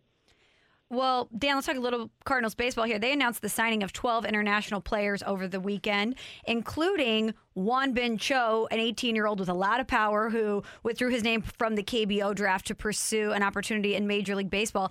Given the recent track record that the Cardinals have with international players, what do you make of these signings? Well, I mean, it, it's going to take time, and you know they've hit on some of these, like uh, Randy Arozarena, Adolis Garcia, some of the others, when they decided to dip their toe into that water, and they had built up with the idea that they were going to be aggressive in this year's market of the international free agent signing period. So it does take time, and we're talking about Chris Pronger growing into his body. That's what happens with a lot of these kids. It's just projected to kind of take a look at bat speed, uh, the kind of player that they are, how hard they throw if you're a pitcher, that kind of stuff, and then can they grow into their bodies? So it takes time. Um, it's a an investment into these kids. It's a great thing for the kids, obviously, because for some of them, this is a chance to to support their family and get out. Um, but it just usually it's a four or five year period of which you got to wait and see if uh, if you can hit on this. The thing I would give the, the Cardinals credit on is not only do they they draft these guys, but you look at their player development led by Gary LaRocque, they usually turn these kids, some of them, not all, but some of these kids into very good professionals. So the, the, the player development aspect of this is so important, and the Cardinals have been at the forefront of that for many years. So we'll see how it turns out. It's a uh, calculated risk, but we'll see how uh, how this plays out for the Cardinals and for those individuals. And Dan, anytime you're dealing with 16, 17, 18 year olds, it is a calculated risk. And the, the batting average is not going to be great. Of the dozen the Cardinals signed, maybe one, maybe two will make it to the major leagues. And you just hope that the guys that you do sign wind up having the success, hopefully with your team, of guys like a Arozarena or Alcantara. Yeah, and and the other thing is too. Sometimes they're they're used as chips. I mean, once you're into the system, you know, it's a prospect, and maybe somebody else sees something that they love in that player, and they go after that player, and you get something back. And that's what's happened, you know, with Alcantara and Ozuna. Obviously, a Arozarena Liberatore. Um, and then just wait for it to play out. But you're you're adding to your system, which is the bottom line. And um, remember, there's been uh, the elimination of some minor league teams across the board. So it's a chance to try to get more depth in your system and um, and wait for it to play out. But again, a lot of times it takes you know three to five years for these guys to develop, and they're young kids. I mean, I, don't think people understand that is that these are young kids that have to develop into their body and then get used to playing professional baseball. It's not an easy thing to do. Hey Dan. Uh are you going to be paying any attention at all tonight as the Los Angeles Rams lose to the Arizona Cardinals? Yeah, if they lose, I will. Okay, good. If they I like win, it. I won't. Then I can lie and say I wasn't watching. um, I, I actually will be watching, though. I, I'll be honest about this. I'll be watching the hockey game more so than anything else. And really, uh, I'm, I'm really fascinated as to what Chris Pronger is going to say. And uh, I know Chris very well. I know his family, and um, this is very, very meaningful to him. And he's such a thoughtful guy and a bright guy, and was great with the media. If you if you knew him in the right way, he was fun. I mean, he he Mm-hmm. he kept you on your toes and uh, and had an edge to him, just like he did on the ice. And so I, I'm looking forward to what he has to say and some of the emotions that may come out of uh, Chris Pronger and his family tonight. Yeah, I'm looking forward to it too. Daniel, always good to hear your voice. Thanks so much for it, and we will talk to you soon. All right, guys, catch you up next Monday. You bet. That is Danny Mack with us, and he is with us every Monday here on Karraker and Smallman on 101 ESPN. Think about all of the dominant performances that Danny Mack has had a front row seat to, whether it's Chris Pronger, Albert Pujols. He's seen, seen and covered, you too, some unbelievable moments in St. Louis sports history and some unbelievable players. I walk by a picture in my basement every single day of Jim Edmonds, Kurt Warner, and Chris Pronger. St. Louis named the best sports city in America in 2000 by the Sporting News, and I've got that signed uh, uh, photo of those three. You talk about not only dominant individuals, but dominant teams at that time. You have the Blues winning the President's Trophy. You have the start of a Cardinal dynasty with McGwire on the team, and you have Pronger winning an MVP and a Norris Trophy. Uh, so you, you had a Super Bowl team, you had a, a baseball team that was in the NLCS, and you had uh, a team that won the President's Trophy. We had it pretty good at the turn of the century. And don't forget, Nelly was coming up at That's that right. time. St. Louis was the center of the universe. It was pretty incredible. That's Michelle. I'm Randy. Coming up on 101 ESPN. With those international players, should we be excited about it? That's next on 101 ESPN. We're right back to the Karraker and Smallman podcast, presented by Dobbs Tire and Auto Centers on 101 ESPN.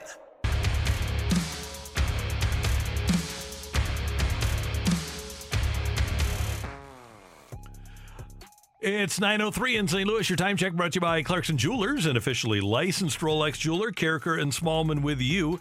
And Michelle, over the weekend, the Cardinals announced the signing of 12 international players, and hopefully they'll get some big time production out of their players like they kind of wish they would have from this guy. 3 2. High drive, way back. He'll admire it. Oh my goodness. Oh my goodness. Long gone. There goes Arozarena.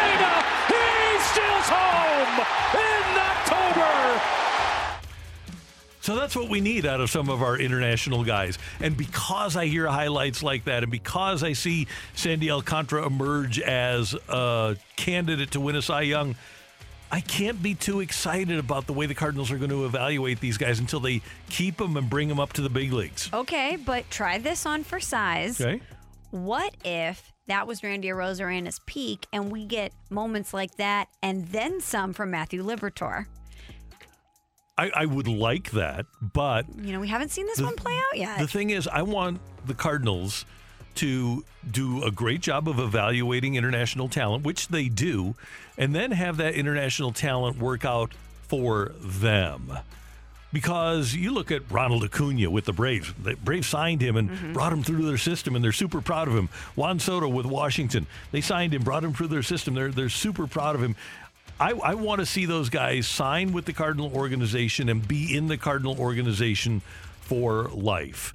And to this point, you've had Carlos Martinez, who isn't going to end his career. He may end his career with the Cardinals, but it's going to be in an ignominious fashion, right? yeah, not not the ending we all expected. No. Or the career. So aside from Carlos, probably the most productive international signing the Cardinals have had is Johan Oviedo for for them. Now they've gotten rid of Arozarena, they've gotten rid of Alcantara, they've gotten rid of Adolis Garcia.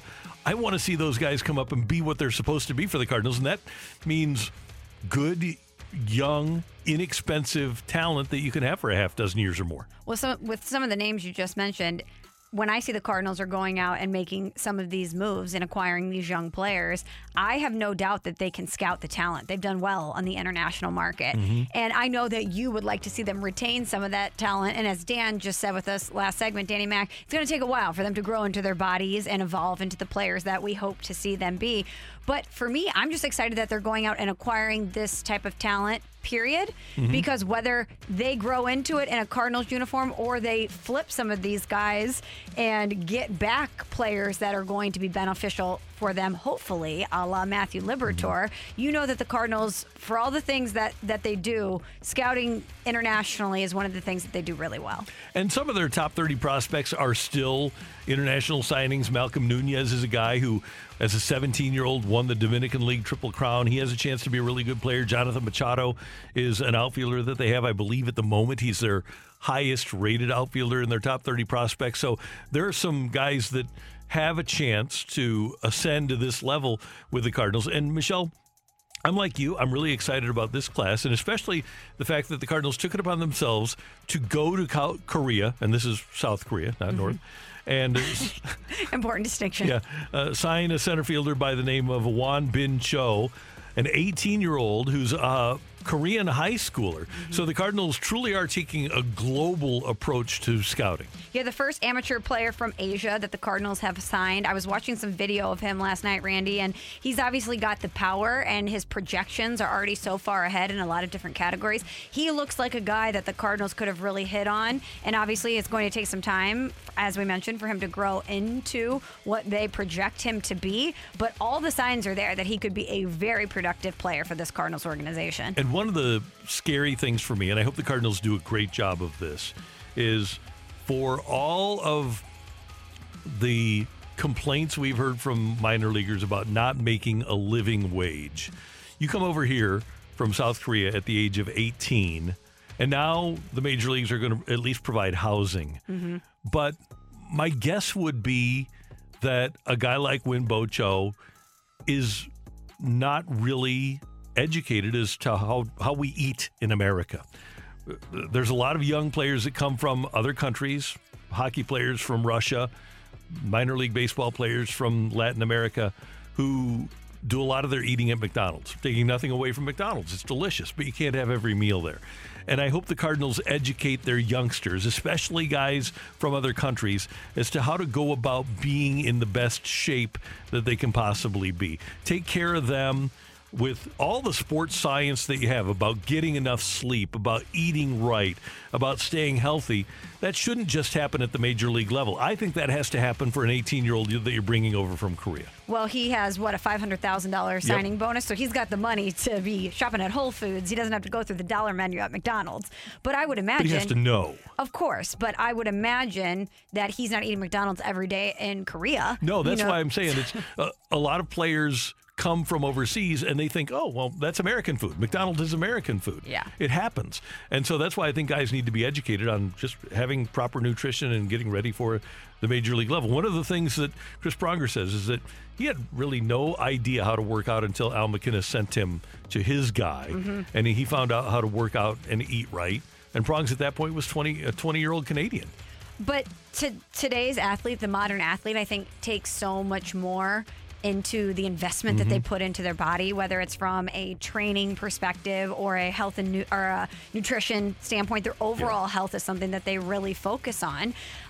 It's it's in part, I think, because of the TB12 stuff, where Tom Brady is talking about everything that he does to fuel his body, the way that he stretches. I mean, we're seeing athletes now spend tens of thousands, if not a million dollars in some cases, like LeBron James, Mhm. in preserving their bodies because they know that that's the vehicle that's going to propel them to more success and more money. So I would not be surprised if that's something that the Cardinals already have in place where they're teaching these young kids how to really maintain their health. You can be better for you and it'll be better for us. Don't tell them that part. It'll just be better for your career if you take care of your body in the best way possible. Well, you can say better for us because if you're having success, that means you're likely having team success. Yeah, but you just want to make them feel like we only care about you. We really don't care about our success. We, we're, we're concerned about you, not really us. You're special.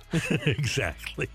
The other guy the Cardinals signed, by the way, uh, shortstop named Jonathan Mejia. And Derrick Goold says he's a switch hitting shortstop from the Dominican. Uh, they also signed a vet Venezuelan catcher by the name of Luis Rodriguez. So the three names to keep an eye on are, uh, first of all, the uh, Korean slugger Win Won Bin Cho. That's W O N B I N Cho. And then Rodriguez, the catcher, and Mejia, the shortstop. That is today's big thing on 101 ESPN. Coming up, we're going to talk to. Are, are we doing Donnie Fandango next, or are you yes, killing he's me? coming in. Donnie's coming in. Donnie Fandango of uh, the Bills Mafia will be here in studio on 101 ESPN. We're right back to the Karraker and Smallman podcast, presented by Dobbs Tire and Auto Centers on 101 ESPN. Play fake and a zipped pass. Oh, what a cradle catch by Gabriel Davis. And he walks into the end zone. Touchdown. A 19 yard connection from Josh Allen. Another knee for Trubisky. As the Bills sidelines spill out, the final seconds fade away, and the fans go bonkers in Buffalo. That happened Saturday night, a 47 17 rout by the Bills of the New England Patriots. And uh, you often hear the voice of Donnie Fandango on the Last Minute Blues podcast with Jamie Rivers and Jeff Burton. You hear him on 1057 The Point and 1065 The Arch. He's a busy guy, and he is a, uh big time member of Bills Mafia.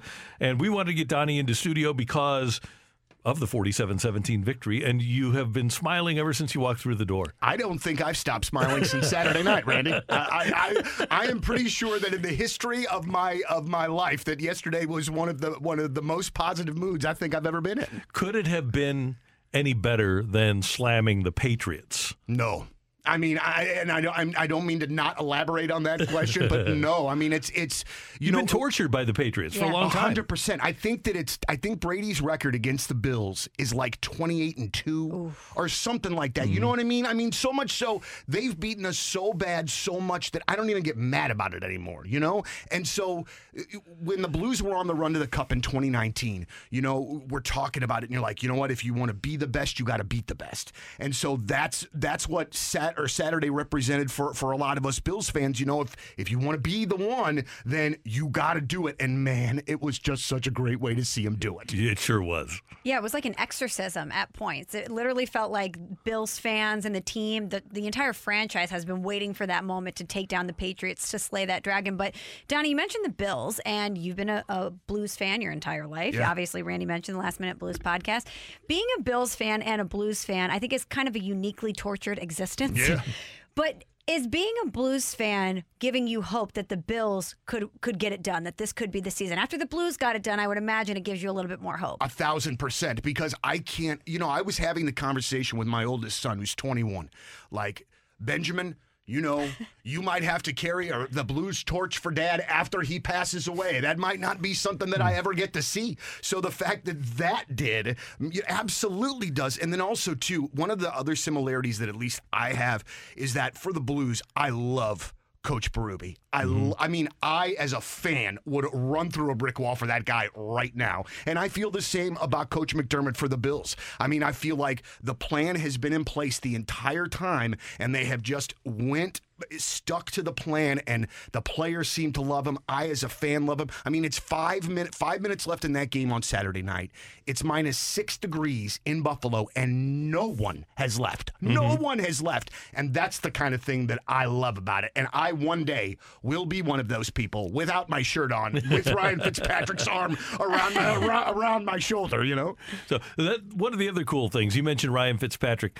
They've got more than 20 years from Jim Kelly to Josh Allen. To have that guy and know that the guy is going to be there for a while is a different feeling for a football fan too. It's it's crazy. It's this uh, unbelievable like feeling of like you know what my guy can do it. All right, we're not having the best day today. We're you know things might not be clicking on all cylinders, but we've got a guy that can somehow you know pull, pull it out. And you know I get a little worried sometimes when I see him running um, be, because you know I just worry about that that inevitable injury, but also I think about the the person trying to tackle that truck that is 240 pounds and is coming right at you. And so uh, I, I it really does just it, it it changes how everything is. You know, Stefon Diggs now we've got a legit uh, wide receiver one and then some. You know, so it's there's just been a, a lot of changing of the guard over the last few years in Buffalo. When the Blues were making that run in 19, a lot of fans wouldn't allow themselves to believe Right. because they've dealt with so much heartbreak. And I remember it all changed for me after the hand pass game. There was a lot of signs pointing to why this season was special and why it was going to end differently for the Blues. But when the hand pass game that would have dismantled so many Blues teams in the past ended up being a galvanizing force for them, I said, this is it. This team's going to win. Do you feel like this season could be it for the Bills and why? I- mean, I, I, I man. That's so difficult because after you know, and watching the Chiefs game last night, you know, like I was getting more and more sober the the, the longer that that went on, you know, Yeah, because of the, the the daunting task that that is. But you know what, Michelle, I, think it could be us just as much as anybody else. I really believe that our defense right now is something else, and it's not, and it's something that's been built through the course of the year because there were parts in the middle part of the season when Jonathan Taylor for Indianapolis was tearing us up that I did not know what was going on. I even believe I called my Bills pretenders on Twitter, as a matter of fact. But but again, you know, the, the season doesn't end after week nine or week eight. You know, you got to play the whole thing, and so I really feel uh, I, I, I no reason why it couldn't be us. Uh, I want to go back to Josh Allen for one second because I think it's interesting that as Roethlisberger's career comes to an end, when I watch that guy play, I, I see a, a Big Ben. I, I see a younger Ben Roethlisberger. It kind of seems that that same way from body type and the ability to, you know, if he does get pushed out of the pocket, the play's not dead. He can, you know, he can make something. And also too, just that, uh, eh, eh, you know, that that sheer like will to win and quarterback ability to get something done that. That shouldn't be done. That, mm-hmm. that that pass that shouldn't get through. That mm-hmm. whatever. I just feel like he kind of has that knack. For people that are driving down the road saying, why is the St. Louis guy such a an avid Buffalo Bills fan? Why did this happen? Well, two reasons. I was thinking about that too. My dad hated the Bidwells when I was growing up, and hated, and I mean hated everything Dallas Cowboy. Oh, so, yeah. uh, so in my household, it was just. I- There, my dad didn't really have a team necessarily. He liked Washington, but really it was anybody that would beat the Big Red or beat the mm-hmm. Cowboys. And so when I was a kid, my best friend was a Raiders fan, and I think I just started watching AFC games with him. And about that time, the Bills were starting to run up scores with Thurman and Kelly and all those guys. And I just, I absolutely hopped on the bandwagon at 12 or 11 or whatever that was, and have just never, never jumped off. That's great. Yeah. Well, you're a member of Bills Mafia, which is one of the most iconic and passionate fan bases in all of sports. And you know that these Bills fans are very serious about what they do. Most sports fans are, but Bills Mafia particularly, they have their rituals, they Yeah. have their pregame superstitions. So I don't know if you're jumping through tables or out in the freezing cold with your shirt off, but take me through your pregame routine. I'm insane. Let me tell you why. uh, I had a uh, red uh, Bills T-shirt laid out today Okay. and Bills socks. Okay. But I realized that last week in the lead up to this game, I did not wear a Bills t shirt or socks any day until game day. You're not Good move. insane. Good It's- So I, I I switched it up. Different shirt. Socks are Blues Cardinal socks, Love. not not not Bills socks. And I'm not going to wear anything Bills related until game day on Sunday. It's only weird if it doesn't work. exactly right. My Mary thinks I'm crazy. When I went to the auto show on on Saturday, I had a remote there, and I had uh, my my beanie, my Bills beanie, and my hat. And she said, "Why are you bringing both?" And I looked at her like she was insane. I said, "Well, because the stocking cap is for outside and the hat is for inside, honey. Naturally. Like, Right, yeah. come on. Like, how come I'm the one pointing this out to you?" And, and by the way, I read and I can relate.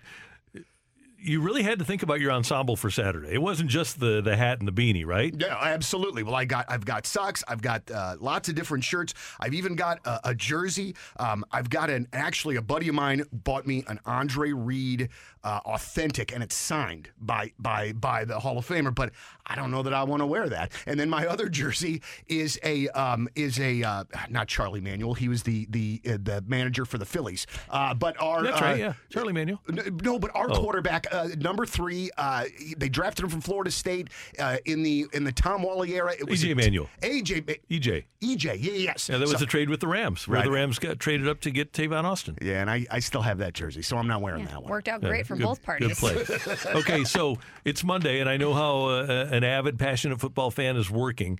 So you're thinking about Sunday night right now. You you guys play at 5:30 on Sunday. So are you already? Obviously, we've talked about clothes. What about menu? Are you thinking about that stuff as you prepare for Sunday already? Not yet, and that's the only part of this that excites my kids. Uh, my kids, my oldest son loves sports, but he will most likely be working. But my youngest two, they get excited the closer that it gets to the Super Bowl for the inevitable Sunday menu that gets that gets ratcheted up a couple of notches. So I, you know, I don't know what we'll do, but I would assume Mary is going to hook me up. Buffalo wings? Uh, for sure. Well, we'll definitely do like a wing nacho, something or the other. Mm. We did a mm. nacho bar for New Year's Eve with the kids. That ended up working out to be a big hit. Sounds so we might bring that one back. Who knows? But play. we'll uh, we'll we'll eat well. Well, they'll eat well. I'll be too nervous. It's important when you have that nacho bar to have some Gouda. Oh, absolutely so. Good. Listen, we don't cheat it. We don't cheat anybody. If you're coming over to the Fandango household for a football or sports meal, you're getting the hookup. Hey, congratulations! We're we- we've been around you for a long time, and uh, we know how passionate you are. You deserve it, and uh, hopefully you can keep it going on Sunday night. Fingers crossed. Thank you guys very much. Thanks for coming by, Donnie. Anytime. Donnie Fandango, one of our favorites here in our, here in our building, and our biggest Bills fan on 101 ESPN. Coming up, you're killing me, Smalls. We're right back to the Karraker and Smallman podcast, presented by Dobbs Tire and Auto Centers on 101 ESPN. What's totally killing Smalls right now? You're killing me, Smalls. You're killing me, Smalls, with Michelle Smallman on 101 ESPN. And it is time now for. You're killing me, Smalls.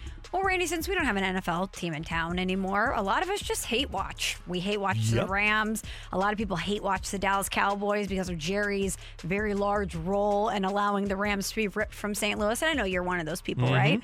Well, one of my favorite things in sports media is Stephen A. Smith's open disdain for the Dallas Cowboys and their fans.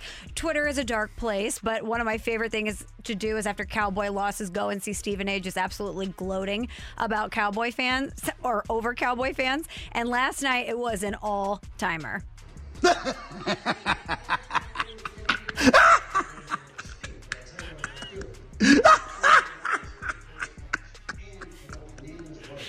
Didn't I tell you? Didn't I tell you? All year long, while everybody was raving about those boys in Big D, what did your boy Stephen A. say? They they ain't gonna even win a playoff game. And sure enough, right on schedule, right when it really, really count. They crashed like a cheap tent in inclement weather. All I gotta say is two things.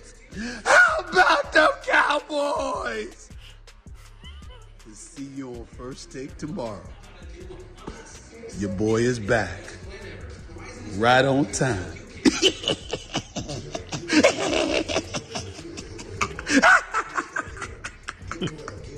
We did see him walking into first take. We have the TVs up in here. He had a cowboy hat. He was doing a little dance, Randy. And I swear, you and Stephen A. Smith, simpatico when it comes to the way that you observe and take in Dallas Cowboy games. It was so much fun, and it's so much fun to see the reaction of Stephen A. And especially because he does his Monday morning show with Michael Irvin, and Michael is still a Cowboy fan, and all those guys that played for the Cowboys, you get it. But it is fun to see Jerry Jones lose. It sure is. And it's really cool that Stephen A. puts it on a national stage. You're killing me, Smalls. And especially the manner in which they lost the game yesterday, Randy. It was highly dramatic. So the Cowboys had a final second comeback. They get to the San Francisco 41 yard lines. There's 14 seconds left in the game. And a lot of people are thinking, Hail Mary, this is what they're mm-hmm. going to do. Well, that didn't happen. So with 14 seconds left, no timeouts, the play call is for Dak Prescott to run 17 yards on a quarterback draw. Well, then the ball wasn't spotted quickly enough for the Cowboys to spike it, and the clock expired. We we heard the referee saying that's the end of the game, and a lot of people were upset with not only the way it ended, but with the play call, including Damien Woody, ESPN NFL analyst, who took to Twitter right after the game and said, "This one is on Mike McCarthy." terrible ending. You got to understand situational football in that particular situation. 14 seconds left on left in the game clock.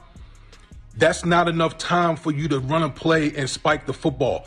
Everyone knows that. Takes 16 seconds minimum for you to run a play and spike the ball.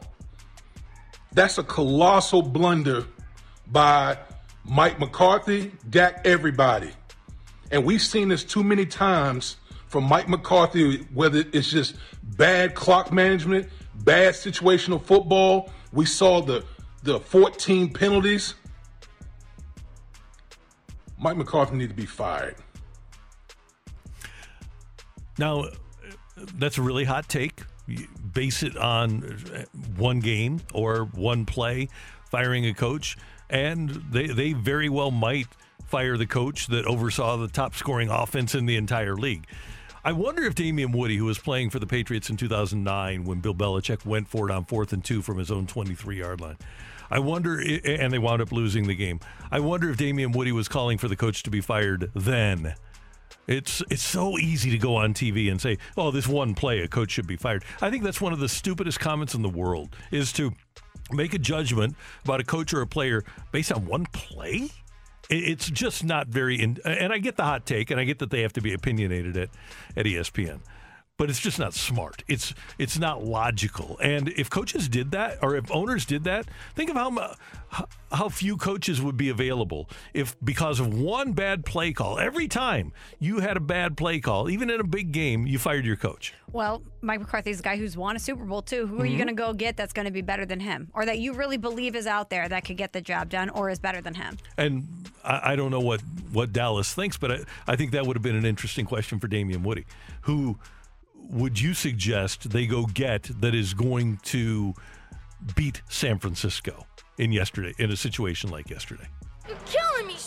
Well, the Cowboys now, Randy, have gone 11 straight playoff appearances without reaching the conference title game. It's the longest streak of all time. And after the game, Jerry Jones obviously was asked about the loss. This is the owner that said it's Super Bowl or bust. And he didn't mention anything about coaching, but said with this group of players, the results should be different. Well, I think this is a time that uh, when you get this combination of players together, you need to uh, have success because we all know how it goes in the NFL. The whole thing is set up to take away from the best and add to the ones that need improvement. And personnel wise, I think we have one of the best. Personnel wise, I think we have the best. Personnel wise, uh, they, they were excellent. Now, is that built to be an exceptionally tough team to go toe to toe with a, a team like the 49ers? Clearly, it wasn't because the 49ers were able to handle them. I don't think that every player on the Cowboys is perfect, and I like a lot of what they have. But I think their backfield now, with a compromised Zeke Elliott and Pollard, that leaves a, a little bit to be desired. And as we saw yesterday, when you and Micah Parsons is a great player, but when Micah Parsons is out of the game, you really didn't have the depth to replace him, and that's when the majority of the damage that San Francisco did took place was when Parsons was out of the game. You're killing me, Smalls. And finally, Randy, going back to that final play call, a lot of people pointing the finger at Mike McCarthy, some people pointing the finger at Dak Prescott. Most people in Dallas, however, are pointing fingers at the referee. A lot of people are saying that that's what caused Dallas to not have enough time to spike the ball and have one more chance at this, including Dak Prescott, who was asked about fans and their reaction after that game. We saw a lot of sad Cowboys fans Mhm. being shown on the television, but a lot of angry Cowboy fans as well, throwing trash onto the field, just really acting a fool. And Dak was asked about this after the game, and let's just say didn't have the best response. Dak, what do you think about the fans to your balls on the field area? Did you see that? I think everyone was playing balls. No, I didn't see that. Um, it's sad. Uh, I mean, you're, you're talking about a team. You're talking about men that come out each and every day of their lives and uh, give everything to the sport, um, give everything to this game of football. Um, nobody wants to succeed more than we want to succeed. I understand fans and, and, and the word fan for fanatic. I get that, but um, to know everything that we put into this day in and day out, try our hardest. Um, nobody comes in in the game wanting or expecting expecting to lose, and um, for for people to react that way when you're supposed to be a supporter um, and, and be with us through thick and thin, uh, th- that's tough. They were gaming at the referees. Yeah, Yeah, they were well, shit, credit to them then. That's what Yeah, credit. Oh, credit, credit to them. Credit to them, saying that he appreciates fans throwing things at the referees. It was a funny joke. I just don't think it's a good look. It's it's not a good look. And by the way, if you're trying your hardest and doing your best, maybe you should have paid attention to all the other plays in your NFL career in which the umpire spotted the ball. Maybe you should know that rule that the umpire spots the ball, your center does not. Right. Because clearly he's he's either not thinking enough or not trying hard enough to to learn the sport. It wasn't the official's fault. It was Dak Prescott's fault that the umpire didn't have an opportunity to, to spot the ball. The umpire always, every single play, is the guy, for better or worse, that spots the ball. And he was hustling to get Yeah, there. he it's, was. it's not as if he was taking a nice, pleasant stroll. I mean, he was hustling to get it. Yeah, so come on, Dak. It's uh, you, you got to little put a little bit on you too. Right. You're killing me, Small. Well, the Cowboys and their fans might be having a rough Monday, but you know, you know who's not, Randy? Cincinnati Bengals. Okay, so the Bengals beat the Raiders 26 to 19 this weekend. It was the first playoff win for the franchise in 31 years, and I love this story. Their coach Zac Taylor wanted to give a game ball to the city and to the fans after this win, so he had a football made. It was he was waiting for this moment, and he popped into a local bar after the game and delivered it himself. And there's one particular bar that he always drives past, and it's always packed with Bengals fans. It's called Mount Lookout Tavern, and the fans in there they got quite the surprise after the game when Zac Taylor and Kevin Huber, the team's punter, showed up to give the fans the game ball.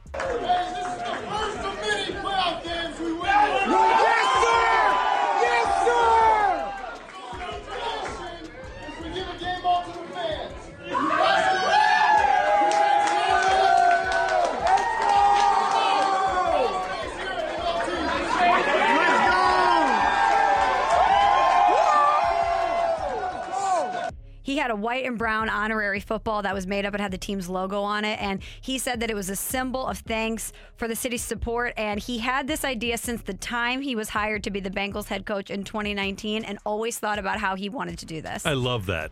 And sports needs more of that, need more close interaction. And I know these times it's hard with COVID, but close interaction between the members of a franchise and the the fans. I don't think it should be just a cold transactional relationship where we pay to come and watch you play and hopefully you enjoy watching us play. I love the fact that he took it upon himself to, to go to that bar. And I, I really hope, Michelle, that uh, that Sean McVay has uh, scoped out where the Cardinals bars are in in Los Angeles for tonight, so that he can go and give them a game ball from the Cardinals. Why would Sean McVay give a game ball to the Cardinals? Well, they're the ones that are going to be paying for all the tickets. Oh. Cardinal fans. Right, but wouldn't it be Cliff Kingsbury giving the victory game ball? He's got to fly home, so maybe Sean can just go in as a proxy. Oh, just as a as like a favor Yeah. to Cliff? Yeah, Hmm. yeah, with his loud voice. Hey, we just want to make sure that you you, you Cardinal fans are recognized for the great job you did tonight. You were so loud. You distracted us. Matthew Stafford is crying. he was on a silent count. His wife is furious. Great job. Love it. Let's hope that happens. You're killing me, Smalls. And finally, Randy, part of the huge reason that the Bengals were able to get that 26 to 19 win over the Raiders was because of their quarterback, Joe Burrow, who just proves that he is Joe Cool. He is not too no moment is too big for him. This is a guy that was built for pressure. And after the game, he was the embodiment of Joe Cool. He showed up to his post-game press conference and he was wearing some glasses. They were interesting looking. If you haven't seen them, Mhm. head to social media. I'm sure you can find them. And Joe Burrow was asked about his fashion choice and the eyewear after the game. Is there a significance to the glasses? Oh no, uh, I just think they're pretty cool. What do you think? Sunglasses? No, I wouldn't call them sunglasses. No significance, just wanted to look cool. Ja'Marr Chase was asked about them, and he says, I think they're Cartier, and he just wanted to rock something special. So appreciate Joe Burrow for uh, taking some fashion risks. I wonder if they were like my glasses. Uh, they're they're the kind that w- when the sun gets out, if you've got a lot of light, the they get darker. And I wonder if maybe all the TV lights caused his. They weren't sunglasses. To, They, to they were like uh, orange tinted almost, yeah. They were great. He's just yeah. He, he's just cool. What do you think? You know what it is, Randy? Sometimes you need to wear sunglasses when your future's so bright. And I You think gotta that that's what shades. you got to wear shades. And I think that's what we saw from Joey B. The future's so bright for for him and that franchise had to throw on the shades. He's got that personality, doesn't he? That seems to fit that number one cool quarterback too. He is everything you could hope for in a franchise quarterback. Let's hope that he's able to stay this way because if you're a Bengals fan, you're feeling pretty good about him. No doubt about it. Thanks, Michelle. You got it. Coming up, we're going to head down the stretch with what's on tap, including number 44 being retired by the Blues tonight. And we're going to give you our predictions for Rams Cardinals here on Karraker and Smallman on 101 ESPN. We're right back to the Karraker and Smallman podcast, presented by Dobbs Tire and Auto Centers on 101 ESPN.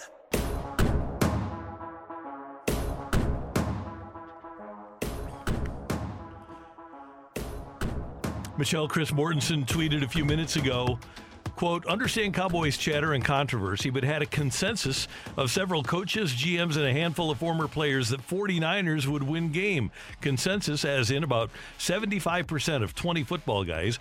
Their main curiosity was how Kyle Shanahan would scheme around the Jimmy G thumb injury. Obviously, he was able to do that. So mm-hmm. you had football people that figured before the game started and before that call that the 49ers were going to win the game. So they're not saying it's Mike McCarthy's fault. No, they are not. They're they're actually giving uh, Kyle Shanahan some credit. And by the way, Kyle Shanahan's done a magnificent job, hasn't he, with that franchise? He really has. And shout out to Jimmy G, the Italian stallion, a guy who's constantly overlooked, who people don't think is that good. And even through a, a major thumb injury, is finding ways to win. This is our house, he says. I loved that as he's leaving AT&T Stadium and there were a ton and I mean a ton of 49er fans there yesterday. You saw the video too by the way of Cowboys fans having standing room only and opening the doors and it looked like what you used to see on Black Friday, people rushing in Yeah. to AT&T Stadium trying to get standing room only tickets, people running into poles and falling down. It was pandemonium. However, there were a ton of 49er fans there and after Jimmy G secures the win, he's running off the field and he sees the 49er fans and he's hyping them up and he says, "This is our house."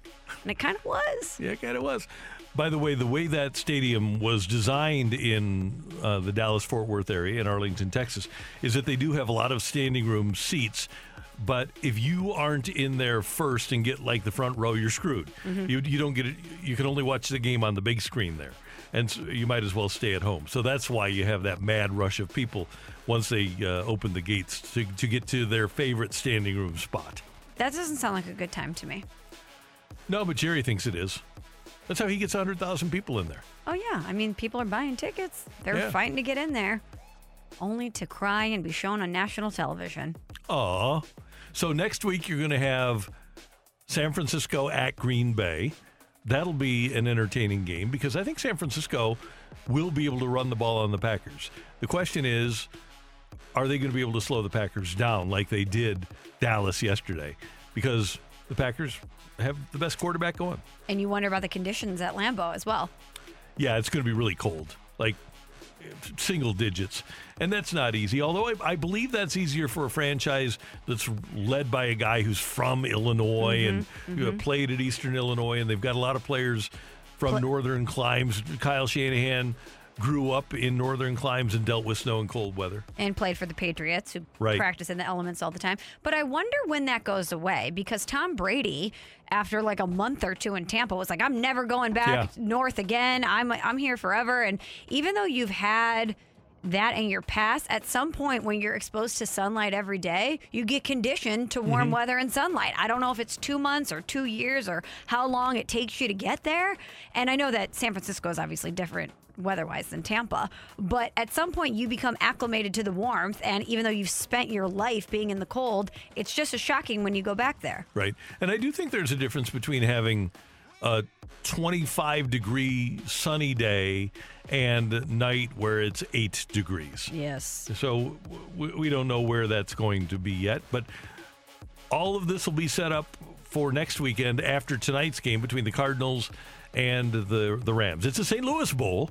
You've got the former St. Louis Cardinals and the fa- former St. Louis Rams against each other, battling for the right to go to Tampa to take on Tom Brady. What a bummer for us. Our two former franchises going Yeah. against each other. But I think I can speak for a lot of people when I say go Cardinals. I think a lot of people are hoping that Matthew Stafford becomes Matthew Stafford. He's 0 3 in his postseason career. He's looking for his first career playoff win in his 13th NFL season. And according to Elias Randy, only four starting quarterbacks in NFL history have won their first playoff game in their 13th season or later. Oh, so the so- odds not looking like great. it's great for Matthew Stafford. Now, granted, he's got a lot of talent around him, and there's a chance he could win this game. But that's a stat that I like to lean on when I look at this game. I like that. You know, not the odds are not in Matthew Stafford's favor. By the way, he wound up tying Trevor Lawrence for the league lead in interceptions with 17. So Stafford really became Stafford in the second half of the season as well. Hey, congratulations to Chris Pronger, former Blues captain, getting his number 44 retired tonight. And it'll be good to see that 44 on the right side of uh, all of those retired numbers. The Blues are.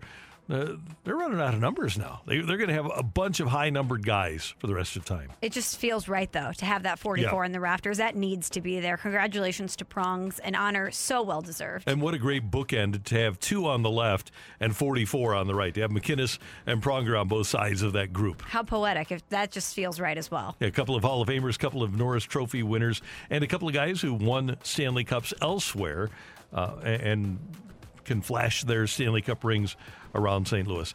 All of that gets underway tonight at 6, and the Blues are going to open the gates at 5 o'clock so that you're in your seats by 6. And then the program's going to take 45, 50 minutes. So make sure that you get in there and enjoy the entire ceremony. And if you can't, you'll hear it here on 101 ESPN with Chris Kerber being the master of ceremonies. And a lot of Blues alumni are going to be there to speak as well. It's going to be really special. You want to make sure you're tuned in for the entirety of it. Yep, we're looking forward to it. Uh, we had a great day today, and uh, we have. Uh, are we, we, do we have one other thing to go? No, no, go ahead. All right. Uh, we're kind of trying to get things going here with our producer. Andrew Marsh decided to leave us. He did. He wanted So Graham is here. he wanted to not have to get up early in the morning. I Yeah. just I don't So, we can't compete with that. Yeah. So uh, we got through today, and uh, Mr. Francis, you did a good job. Thank you very much. Appreciate it. Thank you. And uh, Michelle, this was fun. Thank it you. was. Randy, I'll see you tomorrow. And uh, we will be at it again tomorrow. We appreciate you tuning in, texting in, and being a part of the show. Have a great holiday for all of us until tomorrow morning at 7. Have a great day, St. Louis. You've been listening to the Karraker and Smallman podcast, presented by Dobbs Tire and Auto Centers on 101 ESPN.